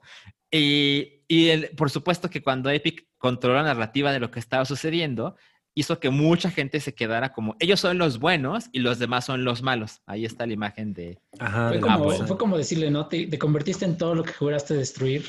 Exacto, exacto. Ahora, yo eh, creo que no es realmente un lado completamente bueno y completamente malo. Sí me parece que Apple cobra demasiado y, Google, para el caso, eh, cobra demasiado por estos servicios. Por supuesto que lo que está haciendo Epic no es un servicio social, ¿no? Es, es, es dinero, es mucho dinero, de hecho. Es, Y- es- es incluso como colocarse como una especie de, de líder en una contienda en la que al final ellos van a terminar como tratando de ganar, porque además seguramente van a otros estudios a tratar de unirse.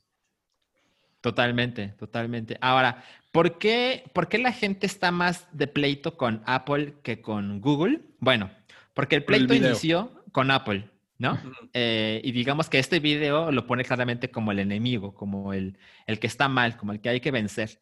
Y justo hay algo que me parece muy curioso que la gente no, o sea, no tienes por qué saberlo, pero, por ejemplo, en Token, el sábado pasado, en el chat alguien dijo, bueno, ¿a quién carajos le importa que no puedas jugar Fortnite en el iPhone? No mamen, ¿quién juega Fortnite en el iPhone?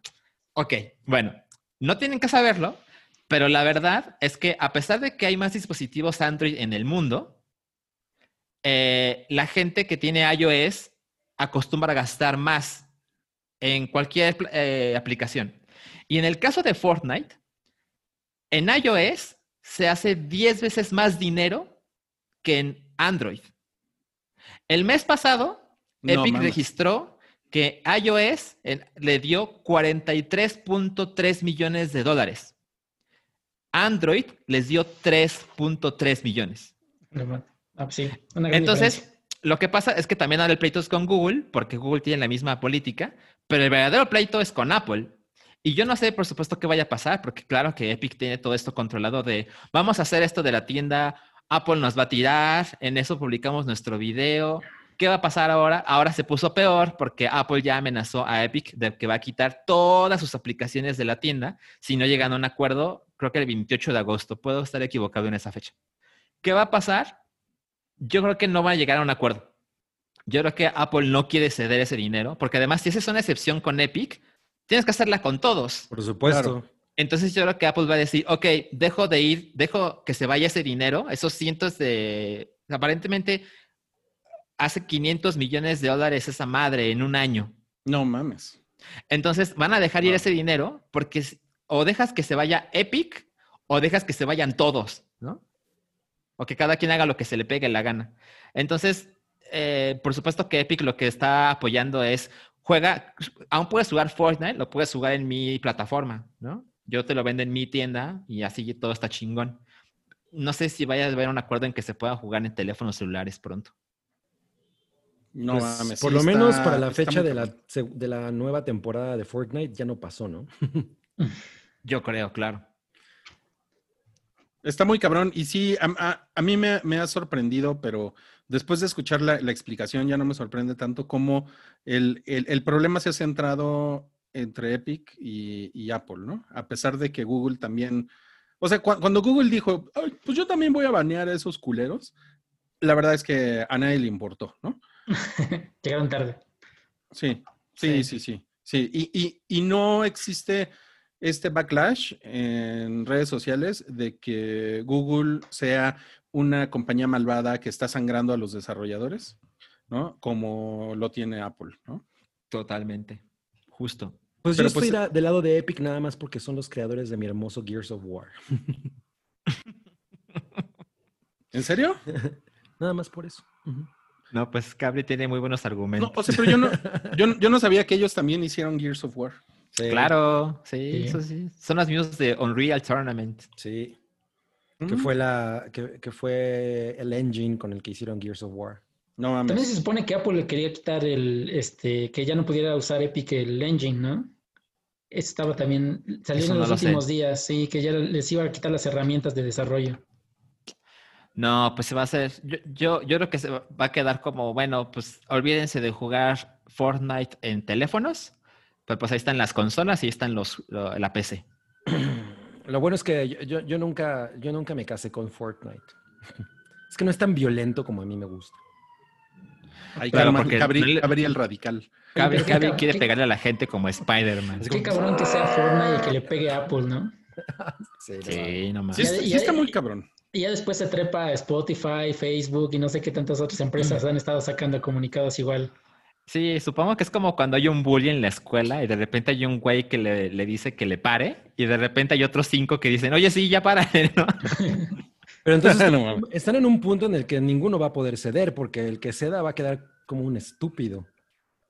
Pues, Exacto. Yo creo que este- eso se va a resolver en la corte. Ajá. Y los que A vamos a perder somos los usuarios. Bueno, pero yo no juego Fortnite. En la, en la tremenda corte. También. Se va, se va a resolver. Patines. Con tres patines. Oigan, pero eh, ¿cuánto tiempo, con cuánta anticipación hizo Epic este video? Porque no es un video que haces en 24 horas. No, No. por eso te decía que cuando eh, Ellos existe saben. un plan malvado de cómo le hago, en qué momento, cuál es el momento exacto, y cuando le dieron a activar a lo de la tienda, ellos sabían que iba- eh, faltaban horas para que Apple los tirara de la, de la App Store. Ya estaban así con el, con el dedo para presionar, enviar. Exacto, estaba, y yo Tenían- creo que cuando, cuando Tenían programado el video de YouTube, ¿no? Ajá, ya estaba así de, ah, dale publicar, güey, ya. No mames. Vemos sí cómo el mundo los empieza a odiar. Está muy cabrón. Ok, este, dice acá que mm, eh, Gerardo Le- Letechipía nos dice que nos ven la repetición porque videoconferencia. O sea, supongo que pues tienes trabajo, Gerardo, entonces cuando regreses de tu videoconferencia o en la noche, cuando te prepares, pues un alambrito con tu chevechita y te sientes a ver el hype, pues puedes ver este mensaje y muchas Un gracias Alan Brito. por tu alambre. Pues, Muchas gracias por tu aportación. Y pues bueno, ¿tienen algo más que decir de Fortnite contra, contra Apple y Google? No, no. Pues es- que es yo voy a estar comiendo palomitas mientras la pelea ocurre, ¿no? no mames, qué chingón. Oigan, y bueno, yo vi eh, Lovecraft Country, el primer episodio. ¿Alguien más lo vio? No, yo No, tenía ganas visto. de hacerlo, pero no, pues terminé el- la Academia de la Sombrilla. Yo, yo quise verlo y no pude, pero eh, vi, vi en, el- en la cuenta del hype una comparativa entre como las cosas reales de aquella época más la adaptación de la serie y se ve muy chingón el cuidado de los detalles. Sí. Bueno, pues les voy a, les voy a decir mis comentarios del primer episodio. Es una pinche chingadera. ¿Neta? No, no, no, no es cierto. No es cierto. No mames, yo- a, mí, a mí hasta se me cayeron los pezones al piso.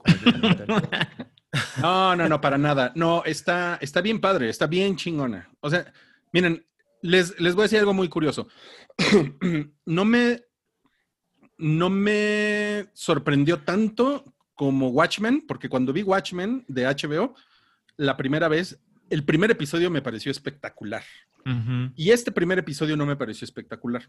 mm. Sin embargo, Watchmen, aunque me pareció espectacular, el segundo episodio me dio hueva.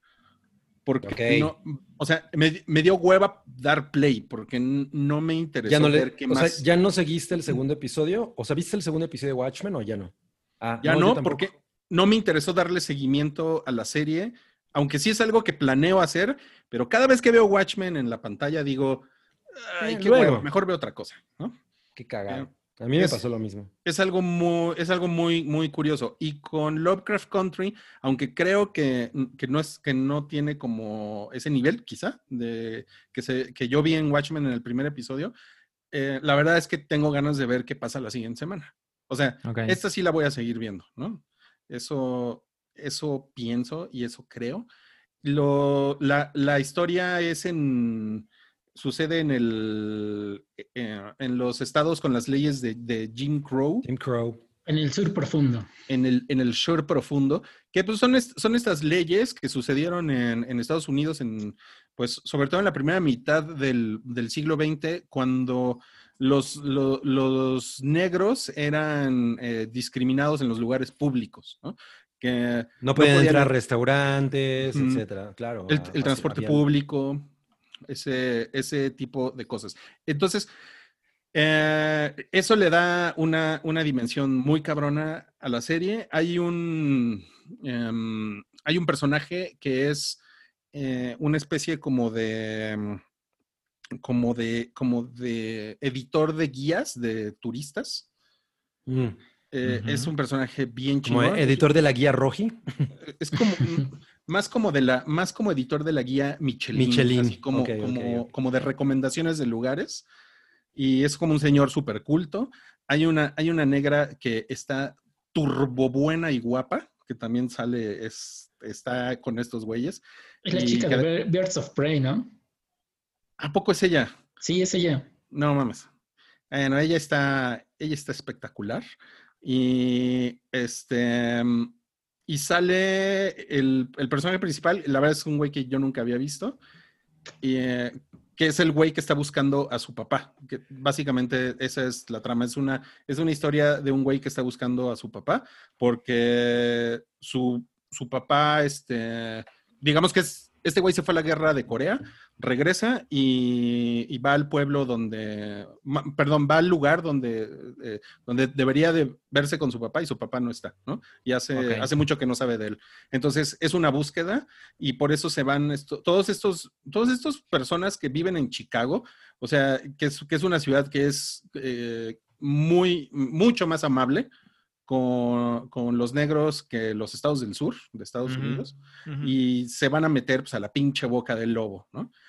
Y la se creo que va construyendo muy bien, se ve muy bien la pinche serie y va construyendo muy chingón el momento, el momento que pues uno está esperando por cómo se llama, por H.P. Lovecraft, que incluso hay referencias a los libros y a portadas y cosas así, y ya vimos los carteles, unos carteles con tentáculos por ahí, ¿no? Claro. Entonces Ujú. todos estamos esperando que salgan monstruos, ¿no? Sí.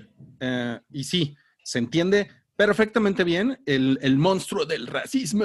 O sea, eso, eso empieza pues prácticamente desde los primeros minutos de la serie, pero los monstruos, monstruos, se van, se va construyendo muy bien el, el momento en el que aparecen y sí, sí hay, digamos que sí hay retribución. O sea, está, Mm. es una escena con, que tiene acción, que está chingona. eh, entonces sí, se queda ahí como un pequeño cliffhanger. Entonces sí, muy recomendable que la vean. De verdad, muy recomendable. Y es muy agradable porque además tiene un tono muy ligero.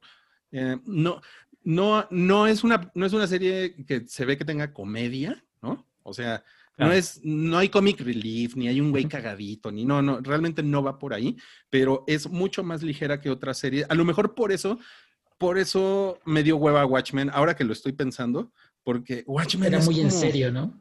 Sí, es como muy, es como que quiere ser intelectual, ¿no? Porque ah, el, ma- el maestro Moore, ¿no? Y, y- y la verdad es que esto es muy ligero y, los, y todos los personajes te, te caen de huevos, o sea, todos son Órale, buen pedo. eso está interesante porque eh, en el tráiler y por el tema no imaginas que tenga un, un tono ligero. Sí, No, para nada. sí, no, pero creo que eso es, eso es algo que a mí me, me atrae mucho, entonces pues sí, se las, se las recomiendo mucho y pues va a estar saliendo todos los domingos en HBO. Ok.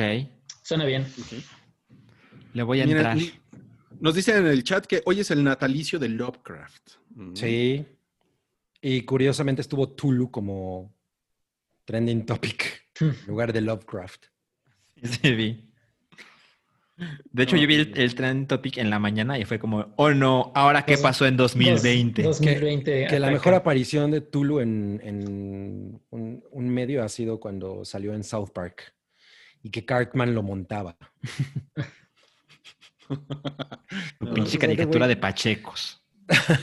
Qué asco. Oigan, y pues bueno, pasando al siguiente tema, eh, re- ¿recuerdan que la semana pasada hablamos de la, de la orgía de remakes y reboots? Sí. Pues parece Pues que continúa. Sí, exacto, que alguien, alguien no salió la semana pasada porque viene un remake de Pla- Planes, Planes, Trains, and Trains and Automobiles. Automobiles de John Hughes. Ajá, que, en- que en México se llamó Mejor Solo que Mal Acompañado. Pues no es mal título. O sea, si le hubieran puesto aviones, no. trenes y coches, Sí, no, no trae mucho. Claro. No y que era protagonizada por Steve Martin y John Candy. Sí, de hecho, miren, tenemos una foto. Qué cagado. No mames, The Late John Candy.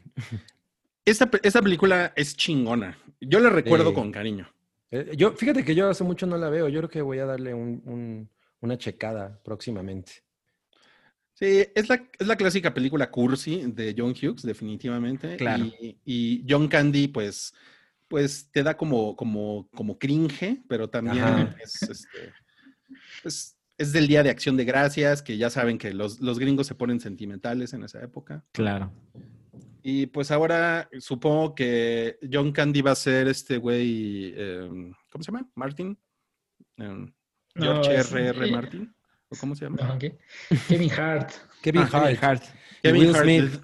¿de- de? Ajá, y Will Smith va a ser Steve Martin. Pero y además ellos, bueno, Will Smith la produce, ¿no? Ellos dos la van a producir. La van a producir. Pues va a estar interesante. Hay muchos remakes de Will Smith. Sí. Categoría remakes de Will Smith. Este remake en especial, yo siento que va a estar de la verga. Mira, yo, yo no la voy a ver porque yo no soporto a Kevin Hart. ¿Por qué? No me parece nada tampoco- cagado. Lo odias a él me más que a. Matt Damon. No, creo que no. Pero prefiero, prefiero a Kevin Hart que a Matt Damon. Si odias pero- a Kevin Hart, that's racist. Sí, ¿verdad? Sí, sí, sí, da esa impresión. A a mí la verdad es que no me parece nada cagado, nada, nada. Yo, yo no lo odio, pero me, me da hueva. O sea, sí, no, no es una persona que, que ponga mi, mi culo en, el, en la butaca. Así sea, yo no voy a en las manos, así. Así de- Yo no voy a ver ninguna película porque salga ese güey, ¿no? O sea, Claro. me da lo mismo. Y, y últimamente tampoco Will Smith. Sí, no, a ver ¿Cuántas ver- personas ponen tu culo en la butaca? Pues Amy Adams es una de esas personas. y hoy Tenía que salir. Tenía que salir tu pelirrojilla esa. Hoy cumpleaños de Amy Adams. Sí, Como 46, Lovecraft. Como Lovecraft. O sea, o sea que yo, cuando yo iba en sexto de primaria, eh, Amy Adams iba en quinto de primaria. Sí, pero no en tu escuela. No. Ah, mal. mames, imagínate fuera en tu escuela. Amy Adams en satélite. No mames. Ok. Mira, dice em, Ángel Soria que es homofóbico. Ah, yo no, no sabía eso. ¿Quién Sí, es homofóbico? ¿Quién? Me imagino que Kevin, Kevin Hart. Hart, ¿no? Pues No mames. Por eso lo sacaron de los Óscares, algo así, ¿no?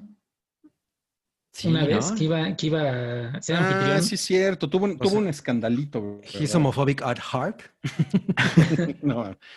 Eh, Blas Chacón no- nos da 20 pesitos para la operación de pezones caídos de cable. Oye, sí, muchas gracias. Me, me siento como Spike Jones en Jackass, ¿no? Cuando trae los pezones hasta el piso. Qué cosa más chingona. Y fíjense que los fans no quieren a Kylie Jenner en el video de Cardi B. De WAP. ¿Ya, ya vieron el video? Yo no. Ya. Eh, Yo he visto más memes que el video. a mí no me, no me pareció nada relevante. Fue como un gran escándalo y, bueno, un- una de las cosas como más eh, habladas en el mundo de la música durante la semana. Y yo estaba esperando como algo más chingón porque todo, porque incluso eh, Russell Brand eh, habló sobre él, de que eh, si, si era realmente un video feminista y entonces como que yo dije, no, pues tengo que ver eso porque está haciendo muchas olas y la verdad es que me pareció como pues, el clásico video, no, no hay nada diferente, pero lo cagado con, con Kylie Jenner es que Es la única vez que me ha parecido guapa, porque a mí en re- ella en realidad no me, no- no me atrae, pero ahí sale espectacular, sale con un modelillo bastante chingón de... como leopardo. con leopardo. Y sale caminando así como de espaldas, y ya sabes, este movimiento que hacen de cadera que me parece así como de cómic, ¿no? Abre una habitación, voltea a ver a la cámara y como que parece que va a empezar a cantar o a decir algo y lo cortan. ¿no? Entonces como, ¿por qué chingado salió? Pero también hay otros cameos que resultan lo mismo. Por ejemplo, el peor es el de Rosalía, porque también sale Rosalía como al final y uno espera que si sale Rosalía, pues por lo menos aunque sea diga una palabra, ¿no? Una línea, sí. Ay, pues no, no, no, no, no, pasa nada. Entonces, bueno, la cosa es que de- de- hubo un backlash con esto y todo y empezó a haber como una votación eh, de que, que recibió 64 mil votos y no es que a lo mejor probablemente más de Ya van en 65 mil. quiten 65 mil, quiten a Kylie Jenner de ese video. Y pues como yo pensaba, güey, pues ¿cuál es el pedo? O sea, obviamente que salga ella es una, es un, pues una garantía de más clics, ¿no? Y la razón por la que, luego creo que Cardi B salía a decir que la había puesto porque la familia Jenner es súper gentil con, con ellos y que todo, y que pues, hacen parrilladas juntos. Son y amiguis. No. Orgías y... No. Misas negras. Lo Bueno, que pasa, dilo, dilo, Roy. o- sea, yo, yo, yo creo que, o sea, to- todo lo que tocan el clan Jenner Kardashian es este, es como muy, es muy apestoso, ¿no? O sea, es muy, es, siempre es polémico, siempre es un pedo. O sea, tienen millones de fans, por supuesto, que yo nunca voy a entender por qué alguien es fan de esas pinches viejas. De alguien que no hace nada. puta, güey, que no hacen nada, que no tienen ningún talento más que parar las nalgas. A mí me caga eso, ¿no? Pero, Pues, y justamente pero- por eso. Pero Kim Kardashian puede poner una copa en su culo, tú no puedes hacer eso. Es un No, talento. pues sí la, sí la puedo poner, pero se cae. ¿no? Pero, pero eso va a salir en Patreon. No mames, yo poniendo una copa en mi culo. Va, va a ser un super chat, vas a ver. ¿no? No, pero hay límites para el superchat. Pero eh, yo les, le- les iba a decir que, o sea, justamente por eso tiene la misma, tiene, yo creo que hay más haters de, todas, de toda esa pinche gente que, que fans, ¿no? Entonces Sí. es obvio que van Como a yo. salir. Pero, pero lo que pasa es que incluso su mercado es tener haters.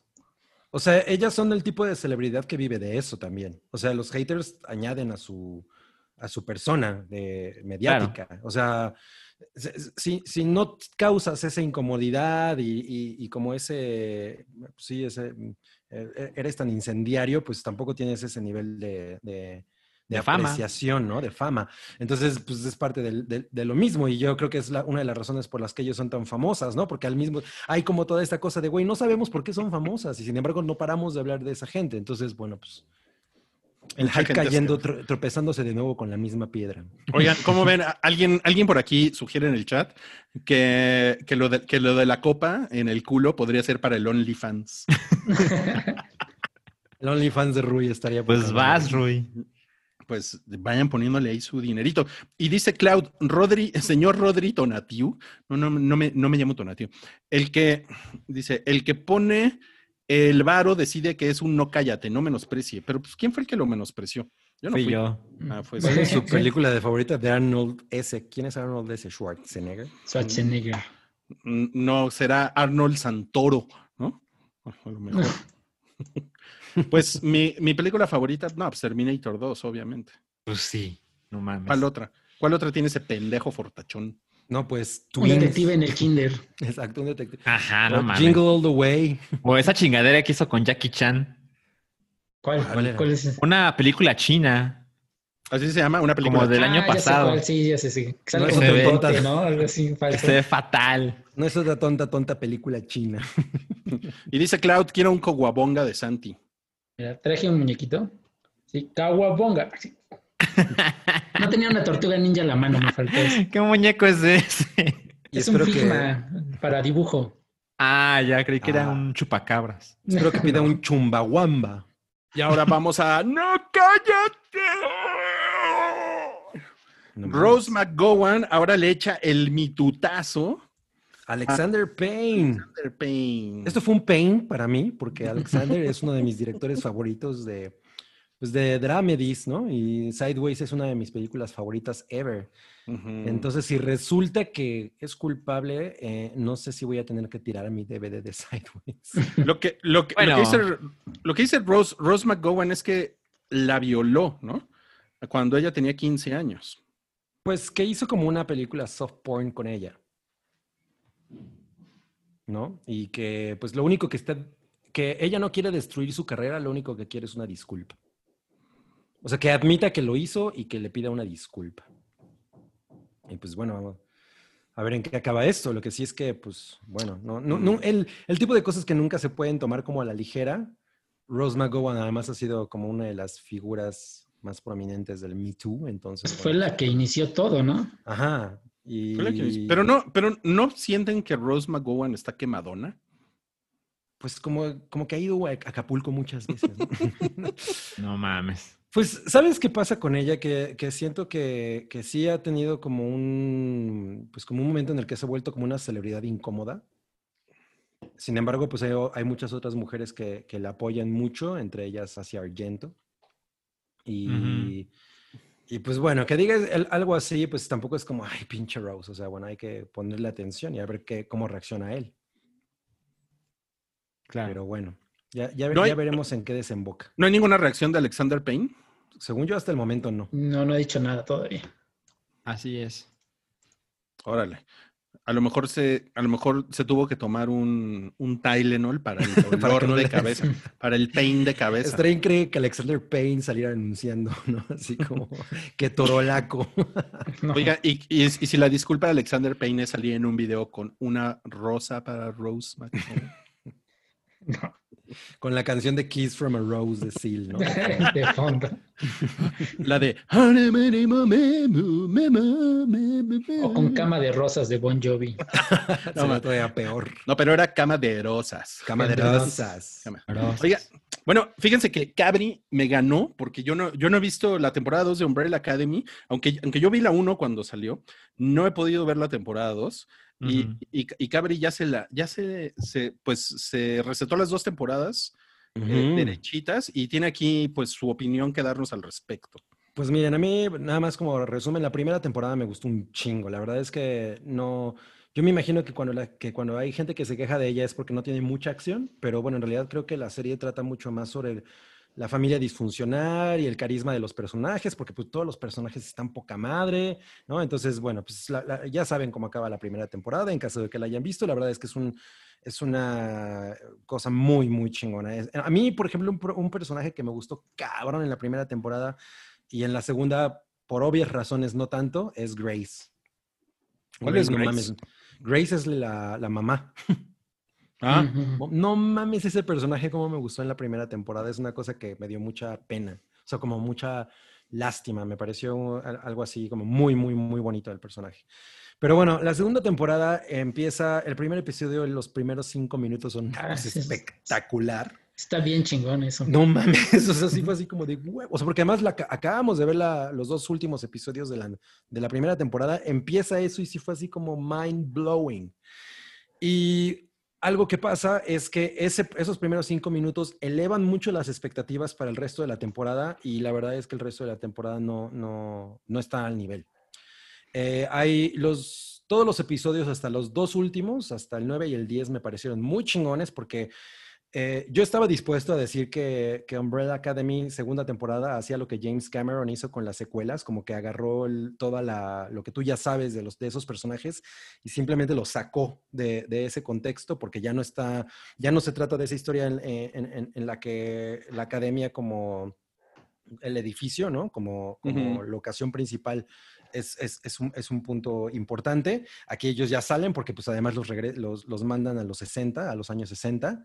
en- y pues todo lo que eso puede ofrecer es bastante chingón y la verdad es que lo explotan muy cabrón, especialmente con el personaje de Allison. Y, y siento que justo con lo espectacular que es el principio, el final se queda así súper corto.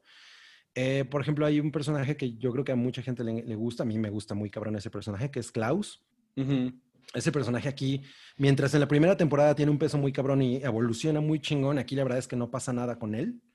Eh, y la relación que él tiene con Ben, bueno, es una pinche maravilla. Aquí hay unas cosas que son, que son interesantes, pero te digo, siento que, que- que se queda corto.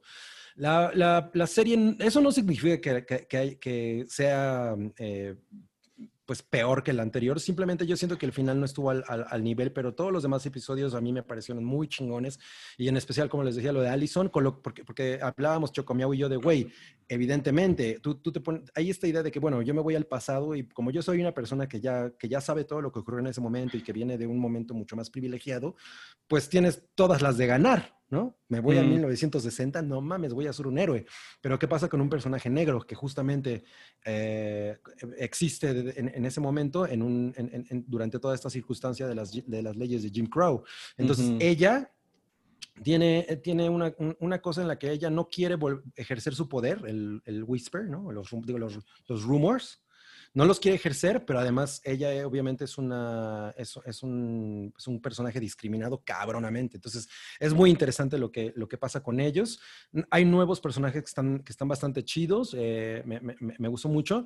Y una cosa que a mí me fascina de la serie es la cinematografía. Güey, no mames qué bonito está retratada esa, e- e- esa serie. O sea, no y la música, así. ¿no? Y la música es maravillosa. Aquí fíjate que el otro día me está diciendo alguien que, que- que le costaba trabajo eh, pues aceptar la música porque muchas de las canciones que ponen, por ejemplo, son, son éxitos de los 80 y pues estamos en los 60.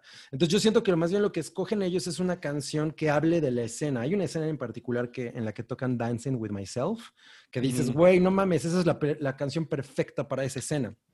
Está Entonces. Hacen Oye, en de la, cosas. en la temporada 1 era música original o también covers, porque en la 2 creo que abusaron mucho de los covers. En la, en la primera había algunos covers. Me acuerdo que, que sí pusieron algunos covers, pero me gustaba justamente esta, esta mezcla que tenían de, la, de las rolas originales y las rolas de covers, que yo me imagino que tiene que ver con a los derechos o no sé.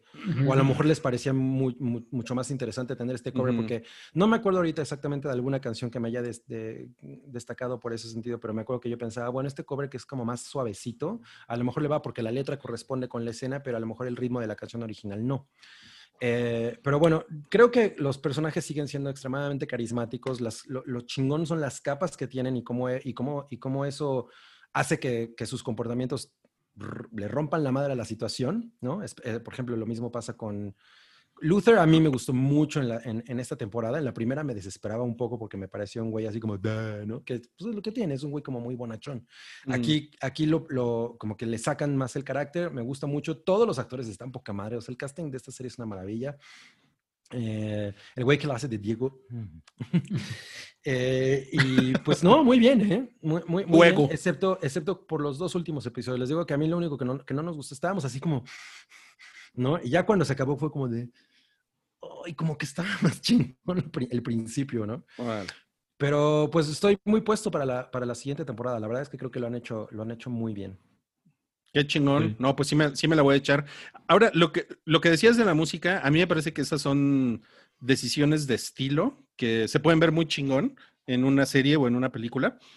Y ahorita que lo mencionabas de una canción de los 80 en la década de los 60, por ejemplo, en Lovecraft Country hay una escena donde hay, e, es, un- es una escena en la calle en Chicago y es en la década de los 50, creo. Sí, Ah. finales de los 50, una cosa así. Y de repente abren así como, ya saben, como el, ¿cómo se llama esa madre donde sale el agua? ¿Grifo? ¿Manguera? Grifo. Que son, que, que son como unos chipotitos de metal. ¿Qué tal mi explicación? güey? Ah, los que hacen ps, ps, ps, ps, como esparcidor. No, no, no, no, no, no, porque es en la calle. Y, eh, Ah, tomas de agua. Toma ¿El de los bomberos? Ah. No.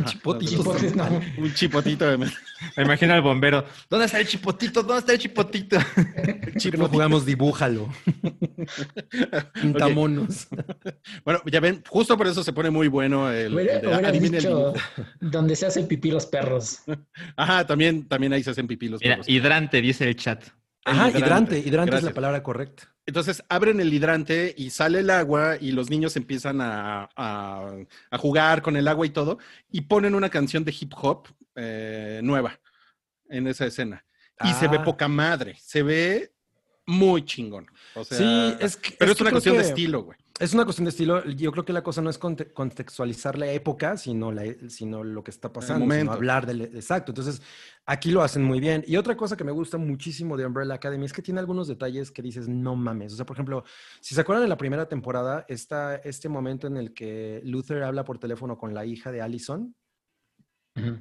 Luther, y Luther está diciéndole cosas a la hija, pero también al mismo tiempo hay como esta sensación de que le está hablando a Allison.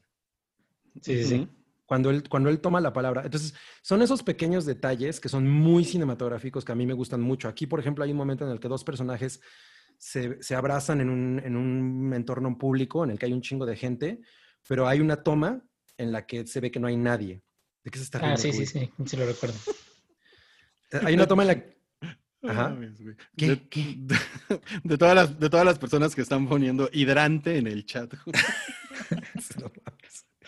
Eh, ah, bueno, entonces en ese momento se están abrazando estas dos personas, están en un lugar que es muy público, donde hay mucha gente, pero para retratar que hay es un momento de intimidad muy cabrón, de pronto hacen que no haya nadie. Entonces, ese tipo de cosas son, son muy bonitas y a mí la serie me, me- me- me ha gustado mucho por esos detalles, ¿no? O sea, creo que, que eso está chingón.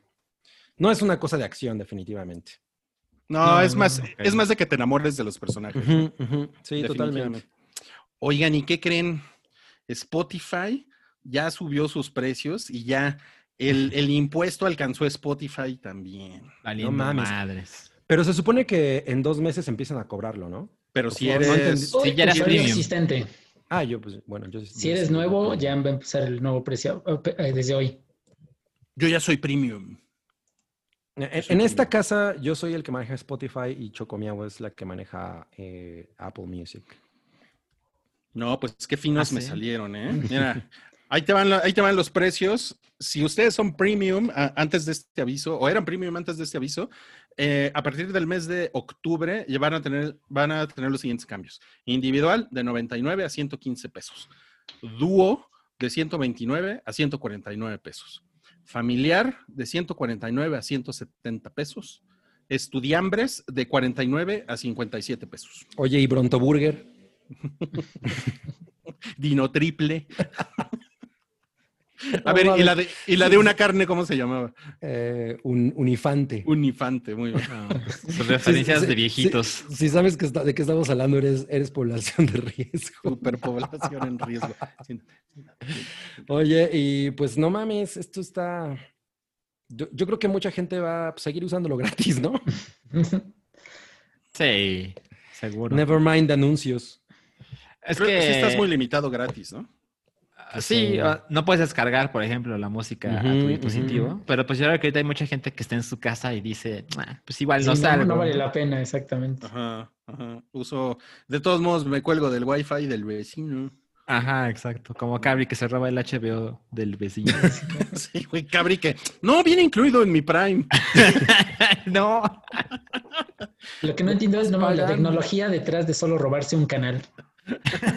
Sí, es- está, está muy elevada, muy elevada. Estás bien cabrón, güey. Yo no sé cómo, yo no sé cómo viste Big Little Lies así. No, Big Little Lies la, la vi cuando tenía HBO contratado. Ok. Ah, ok. así, tal ok. cual. Ya. Ok, ok. Bueno, eh, fíjense que hay, hay serios pedos en el show de Ellen DeGeneres. Y, y bueno, ya llegaron al grado de despedir a tres productores. Esto parece mucho como de The Morning Show. Si ustedes ya vieron The Morning Show, Sí. A lo mejor lo es una campaña, ¿no? Publicitaria Mo- del Morning Show. Lo, que pasó, ¿qué pasó, Santiago? Sigue, sigue. Ah, o sea, lo que pasó con, con el programa de Ellen es que pues se vieron como envueltos en un escándalo de acoso y maltrato y violencia y demás. Entonces hicieron una investigación interna, como de Morning Show, y decidieron que Ellen es inocente, ¿no? como de Morning Show con Jennifer Aniston, así de... Por supuesto que ella debe haber visto eso desde el día uno, ¿no? Y mil cosas las dejó pasar y se hizo como la que yo no sé nada y ahora decidieron que hay tres personas que, pues, digamos que para la masa, para las masas nadie sabe quiénes son, pero pues son ahí productores y ellos son los culpables de ese, ese mal ambiente laboral y son, ahora están fuera del programa. Y es como, come on, o sea, es, es obvio que Ellen tiene, tiene las manos en todo lo que sucede en ese programa y no es razonable imaginar que no tiene nada que ver, ¿no? Una Pues- cosa muy cabrona que leí, perdón, Cabri, es que Ellen eh, dice que ella está sh- en shock de enterarse de todas las cosas que pasaban en su programa y que se va a Sí. meter a se va a meter a, seminarios y talleres para como para sensibilizarse con el pedo, güey. Esto es interesante porque el, eh, pues el show se llama Ellen. Entonces uno asume y lo, y, y lo que pues, el Vox Populi asume es que ella es la que controla todo, ¿no? Pues, el show se llama Ellen, ella es la cara del show y ella es como la, güey, no mames, esta vieja, no, la capacidad que tiene para, para hacer un, un programa con esas características. Y ahora resulta que no sabía nada de lo que ocurría tras... tras Además, no es un mames. programa que tenga un año. Exacto. Tiene Exacto. décadas ya.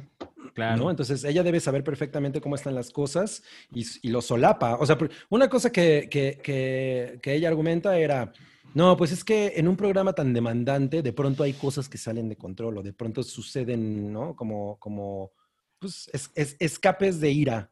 Entonces, es natural, pero pues no mames, o sea... Más bien, debe- si- siendo una, una persona que apoya tanto como, como a las minorías y toda esta cosa que, que es súper woke y demás, pues debería tener bastante controlado eso. Claro, o sea, porque todavía Marta de Baile, por ejemplo, que tiene una pésima fama. es- estoy, estoy tropicalizando el, Bien, bien, Eh, sí. Con con- perfecto con el ejemplo, ejemplo. ¿eh? Eh, Marta, Marta de Baile tiene una muy mala fama y, y- y- y yo, lo, yo lo sé por personas que han trabajado con ella sí. y tanto colaboradores cercanos como no tan cercanos, tiene muy mala fama, pero Marta de Baile definitivamente no es una persona que se vende como la más progresista y como la más No. liberal, ¿no? No, no, y, no. Y Ellen sí, ahí es donde es, es cuando, mira, ves, la hipocresía de los progres, ¿no? Sí, Claro, claro, sí. sí, y ahorita ella saliendo a hacer eh, como este drama, ¿no? De no, yo no sabía. Y es que ta- también, oye, ella también dice esto que me parece también muy ridículo. Es que soy una persona introvertida, entonces a veces la gente y- malinterpreta que, que me hablen y yo no volteé a verlos. No mames. Obvio no. Sí, no, es ya demasiado. O sea, no mames, Ellen. Qué bueno que No yo no veo esa chingadera. No, la verdad es que sí soy bien fan. ¿En serio? No, yo nada O más sea, no veo el programa, pero veo como unos clips. resúmenes. Ajá, sí, yo veo cosas así en YouTube cuando de repente, pues como va, no sé, eh, Selena Gómez, ¿no? Me echo la entrevista con O, Selena. a- o, Ali- o Alison Brie. No, bueno, o si fuera Brie Larson, ahí sí Digo, me, me echaba toda Brie la- Larson. toda Y yo, Alison Brie. ¿En qué estoy pensando? Es que Alison Brie sí me gusta. Oye, dice Cloud, un no cállate, Gal Gadot será Wonder Woman. No mames. No, pero nos puso que nos pusieron dos personas que Ellen y sus degeneres. Qué No. pendejada. Y también eh, eh, le pregunta Cloud a Salchi, ¿debo comprar Zelda SS para Switch? ¿Será mejor? Eh, bueno, no sabemos si eso va a pasar. Lo que pasa es que en estos eh, últimos días una- un par de tiendas eh, online publicaron eh, que va a salir Skyward Sword para el Nintendo Switch. Es, no sabemos nada, o sea, no, hay nada oficial.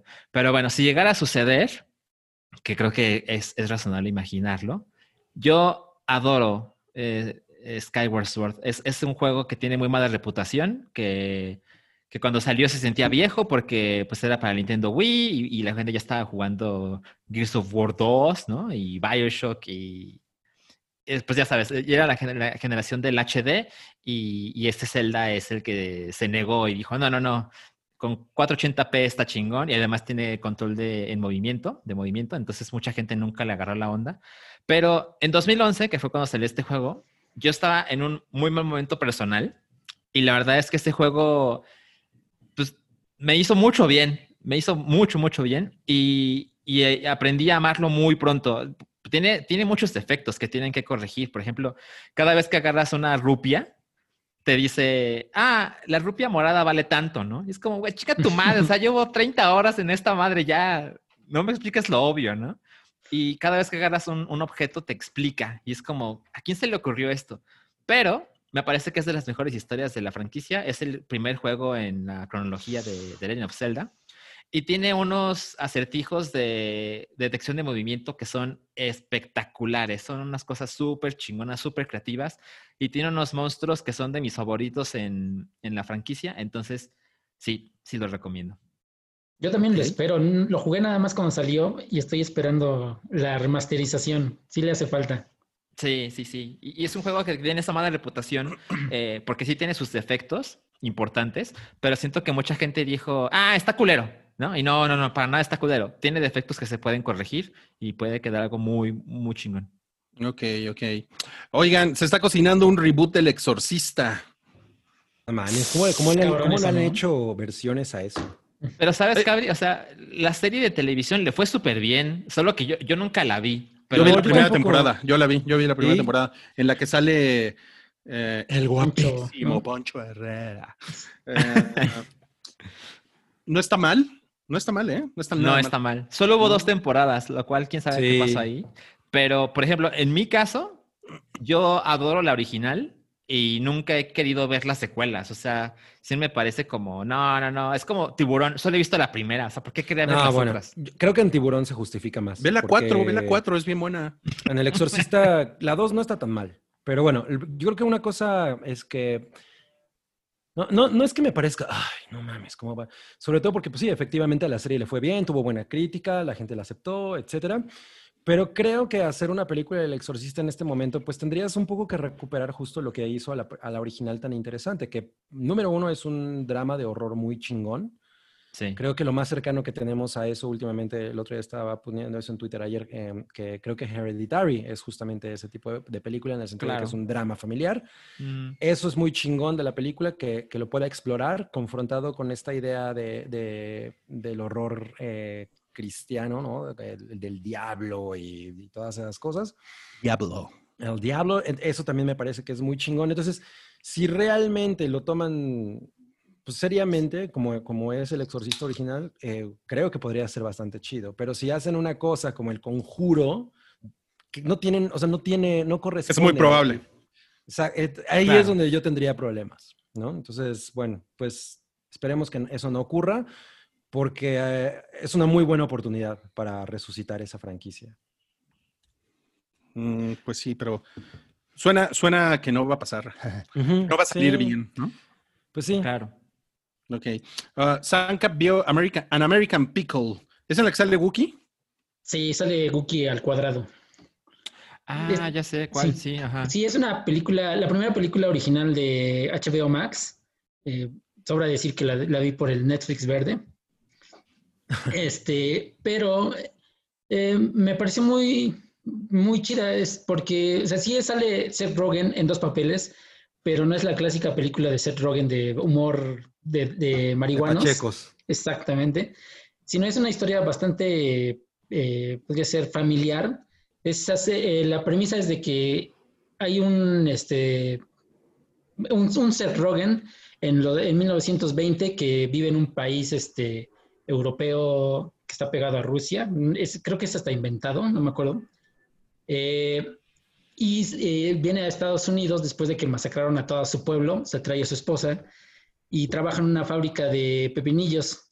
Eh, Pues en un accidente se cae y queda atrapado en un tanque de pepinillos y justo cuando cae la fábrica cierra y la dejan abandonada por 100 años. Y el, Ya- y, el, y el escabeche este lo conserva, ¿no? Ajá, lo conserva. Hacen el intento por explicar la ciencia sobre eso, pero lo, lo evitan de una forma muy cagada y todo se resuelve mágicamente. Mejor. Este, pero eh, es la clásica comedia de, de el choque de culturas, por así decirlo. Eh, hay puntos de vista de la religión, de cómo manejas el amor, de la familia, este, todo eso. Pero también es una cosa muy cagada porque eh, se burla de todo lo, la, este, la cultura de cancelación, de los hipsters, de los que comen eh, productos 100% naturales. Es, es, porque este, por ejemplo, hay una escena donde este güey va caminando, pero curiosamente también trae su ropa de 1920 y se cruza con un hipster que está vestido exactamente igual que él y este, le pregunta de dónde compró su ropa. Ah, el cameo. Cameo. Y Sigue, sigue. este digo, está bastante recomendable. No es así la, la mejor película que puedas ver en la, en la vida, pero sí tiene este, momentos muy, eh, ¿cómo podría decirse? Muy enternecedores. Es una buena película para ver en estos tiempos. eh, no es nada complicada. eh, es bastante relajada y tiene una buena moraleja. Yo creo que sí vale la pena que la vean. si se la cruzan. Yo, yo, la, yo la iba a ver. Esta... Me pone muy nervioso tu mamá.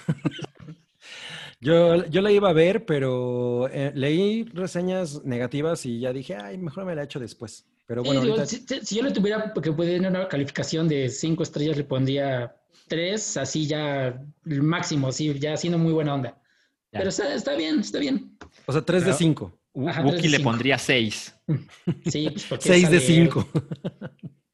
Oye, eso de me, me pone muy nervioso tu mamá es lo, es, eh, es lo que dice un personaje de, de American Pie, ¿no? Ah, ah, sí, claro. Claro. Claro. Ay, es que horror. ok, Soy oigan, como eh, el niño de, de tres hombres y un bebé.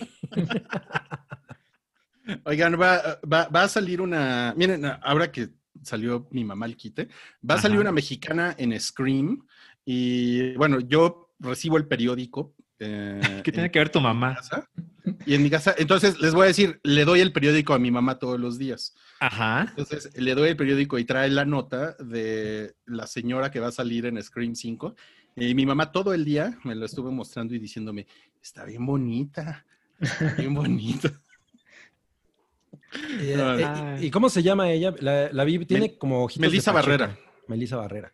Tiene ojitos de Pacheca, ¿no? Me, me gustan los ojitos de Pacheca. Sí, sí, sí. No, pues yo, yo sé que es toda tu onda, Cabri. Miren, les voy, a, les voy a mostrar una foto y ustedes me dicen si está chidilla o no. Pues No, se ve pues medio sí. pálida, ¿no? Ah, es la de la izquierda. No, ma.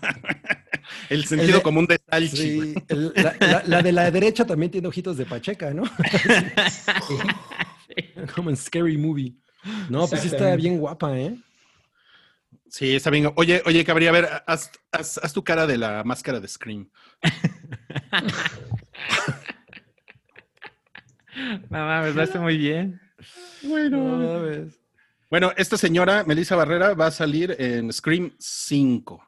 Eso se anunció esta semana. Y va a salir con David Arquette. Y- Claro. Y Courtney Cox. Y Courtney Cox, sí. Eh, pues tengo altas expectativas. ¿Neta? ¿Neta? Y Ojalá Algo, algo chido. es que, o sea, las reglas ahorita son muy diferentes, incluso para Scream 4. O sea, ahorita hay muchas cosas tecnológicas que, que pueden entrar en juego que me parece que podrían ser muy interesantes. Y pues ver una nueva en- entrega de, de esta cosa meta está chingón. ¿No? O sea, yo, yo, sí, yo sí le tengo fe. Aunque bueno, ya no la dirigirá Wes Craven, Ajá. a menos que lo llamen con una Ouija. Estaría poca madre. La primera película dirigida por Will. Sí. El mejor stunt publicitario. Toma ¿Cuál. Zoom, no? ¿Cuál, ¿Cuál Zoom? Zoom? Ajá, ¿cuál película en el espacio? ¿Eso qué? No, oigan, Airful dice, no puedo verlos ahorita, pero les dejo para la chevechita. Muchas gracias. Gracias. Airful. Y eh, Ricardo Valdés Ramírez eh, no- nos dejó algo en CA8. Nos, Deben Dólares ser. canadienses. Ajá. ah, no, pues si son dólares, bienvenidos, chingao. Dice, "Tom- tomen para sus bot lights y patas de pollo. Mames, ¿cuántas No. patitas de pollo me voy a poder comprar con 8 dólares canadienses? Los peores platillos del hype. Sí, lo, lo que sí no sé si la señora de las patitas de pollo me los va a aceptar. claro. Seguro ya No, men. para Bitcoin todo. Sí, así de, ¿esto, Claro. no, esto que es como del Monopoly, ¿no? No, pues te paras en la casa de cambio antes, ¿no? De pasar por tus patitas de pollo, no seas cabrón. Eh, Lawrence Fishburne no va a estar en Matrix 4. No lo invitaron. No lo invitaron. No, no- no va a haber Morpheus para Matrix 4. Sí, pero decían que iba a haber un Morpheus joven, ¿Quién ¿no? sabe? Era el rumor. Puede ser que sea, ¿cómo se llama el, el pendejo este, el hijo de Danny Glover? ¿El Donald hijo de. Danny Glover? No, su, no, su hijo. Ah, no es su hijo. No. ¿No es su hijo? ¿Quién? Es ¿Childish Donald Gambino? Glover. Donald Glover. El hijo. Donald Glover. El hijo de, Don- el hijo de Danny Glover. ¿Tú crees que todos Es los negros son familia, verdad? Pues claro, todos son iguales, ¿no? Es negro, se apellida Glover, debe ser el hijo de Danny Glover. No, que está el hijo de Will Smith, ¿no? Un, Sí, va a ser Jaden. No, Un, Smith. un un Morpheus triunfador. joven. No, qué mal estaría eso. Mm. No, pues, este, no sé qué pensar de esto. Pues pobre Lawrence Fishburne. Se ve que está, está muy triste por la Yo, debo admitir que a mí Morpheus en las, en las secuelas de Matrix me parecía insufrible. O sea, porque además es este personaje súper solemne. Entonces llega un momento en el que ya raya en lo, en lo ridículo. Entonces, pues no lo voy a extrañar, la verdad. No mames. Y, y- y tampoco es como que yo diga, puta, las secuelas de Matrix me emocionan tanto que estoy súper ahí en, en una nueva Matrix. Mm. Tendrán que convencerme. Tendrá- tendrán que convencerme. Pero de plano. no, no fuera la temporada 3 de Nailed It. Con Omar Chaparro. Ok, Bueno, pues ya nos vamos con la última nota del día, amigos. Que es, un, es una nota que pues hemos, nos hemos estado guardando hasta este momento. Este es el momento cúspide del hype. Y vamos a hablar de lo que Matías Rivas eh, reveló hace seis horas, según Twitter. Eh, el primer vistazo al logotipo de The Batman. Eh, como que se está anticipando un poco al DC fandom que va, va a suceder, me parece que. El sábado. Ajá, ajá. la es- primera parte. la- la primera parte, porque ya dijeron que en septiembre va a haber otra, ¿no? Y este, y pues se ve chingón, ¿no? ¿O ustedes qué opinan? Me Sí, se gusta. ve chido, eh. Buena Pues- combinación. Eh, a mí me gustaría más que se pareciera al de Bacardi. no. Cabri, director creativo. Pues está padre. Pues es un murciélago como siempre de Batman. es murciélago, como siempre. Pero mira, aquí tiene unas hienas. Mm. Es como una ¿Unas gárgola, qué? ¿no? Una gárgola. Es una gárgola. Una ¿No es una, hiena. ¿no es una hiena? No. No. Es una Es. Batman en el Rey León. ¿no? De los, de los creadores de Donald Glover, es el hijo de Danny Glover. Exacto. Las hienas de Batman. Lo más que es que va a ser una comedia, ¿no? Se van a estar riendo las hienas a cada rato. A lo mejor es la hiena de Birds of Prey. O es, La mejor. Van a conectarlo ahí.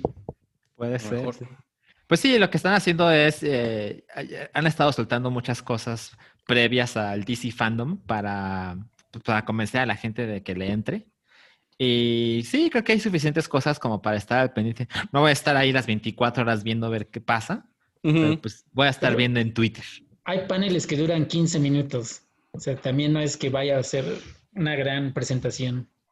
Claro. Sí, no. Pero la- eh, sí, sí es curioso que Marvel está ahorita completamente muerto. Sí, lo pensé, ¿no? claro. Y DC sí está aprovechando esta oportunidad para. Bueno, bueno Pues es que están para muertos presentar. porque pues tienen un chingo de cosas enlatadas. Estos güeyes Ajá. están presentando así. Ajá, Así sí, es. pero, pero como que como que se ve que se ve que Marvel de plano sí em- empacó todo para 2020, ¿no? Y dijo, en 2020 no vamos para a soltar 2020. nada". Ajá, sí, sí, sí. Es- está como el, eh, la duda de qué va a pasar con Black Widow, porque pues el otro gran estreno de Marvel, este, de- perdón, de, de Disney este año es Mulan, y pues ya sabemos lo que va a pasar con ella, ¿no? Ujú. Y ahorita el plan es, lo oficial por lo menos, es que Black Widow va a estar en los cines, pero no sabemos qué va a pasar, o sea, tampoco me sorprendería que en algunos eh, países se vaya a Disney Plus. Para aquel entonces, pues ya habrá Disney Plus en México, seguramente. Entonces, mm, a ver, a ver qué sucede con eso. Pero sí, el- ahorita el MCU está muy calladito. Sí, está cabrón. Está como Eh, la mucho- muchas gracias a, a Gerardo Terán, muchos saludos, Maese. Gracias por su aportación en el superchat. Y dice, 100 pesotes. dice para que Rui le suba el aumento a sus lentes y no ande viendo gárgolas con, su- con cara de hiena.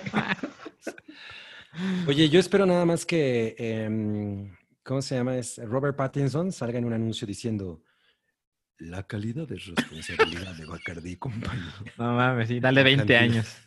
La cantidad de responsabilidad. Se lo va a decir a Alfred o algo Este, así. Ay, no mames. Alfred con unos Alcacelser, ¿no? Le va a decir, Alfred, tráeme mi bacacho. Ay, Qué chingón. Bueno, amigos, pues esto fue eh, el episodio 342 del podcast del Hype. Ya se acabó el bloque 2, ya se acabaron los temas. Seguramente No, no, no, espérate, hora va a tenemos- pasar algo. Tenemos un comentario importante de Jonathan Martínez. Dice, otro origen de Batman, justo lo que necesitábamos. A nadie le importa Batman, aceptémoslo. No. ¿Qué es eso? Yo estoy ¿Cómo que contigo, no? amigo, Aceptémoslo. Ese pinche superhéroe de camioneros, ¿no? de, de microbuseros. De microbuseros. Están bien pendejos. Pues miren, ese fue Cabri diciendo adiós ahora y Santiago, muchas gracias por Nos acompañarnos. vemos. Gracias. Gracias. Eh, la próxima semana vamos, vamos a tener una chica en el lugar de Santiago. Se los vamos adelantando de una vez. Y ¿Va a si ninguna casa de de las- Santiago? la vamos a sentar en la misma silla. ¿no? Ay, güey. Y si- Oye, ¿qué pasó? ¿Por qué no está tu muro de Funcos? Ah, es que ahorita vine, a, vine a mi tienda, entonces no lo tengo acá. ¿Tienes una tienda? ¿Cómo que, cómo que a tu tienda? The Plot Tengo una tienda de figuras de colección No, pues con, anúnciate. una- con un amigo. Es Ah, que qué pedo. chido. Rola, rola el link para publicarlo en el hype. Sí, lo, lo voy a publicar por ahí. Ok, ok. Ahí, ahí tienen la información y la salchicha con su pelo. Eh, ten- tenemos un, un ¿Con quién te bañarías? Este fin de semana, que implica el pelo de Salchi. Es sorpresa, pero para que lo busquen en Instagram. Vayan Instagram, pensando. Eh, para que vayan pensando. Instagram.com diagonal el hype, ¿ok? Así Eh, es. ya te está diciendo ahí Ninjasaurio que él es de Puebla y ya ves, quieres saber dónde está. Eh, pero les vamos, les vamos, les vamos a compartir, les vamos a compartir. Vale, vale. Muchas gracias, amigos. Y pues yo soy Rui y esto fue el hype y nos vemos la próxima semana. Los Muchas gracias, queremos. amigos. Adiós. Adiós. Adiós. Bye.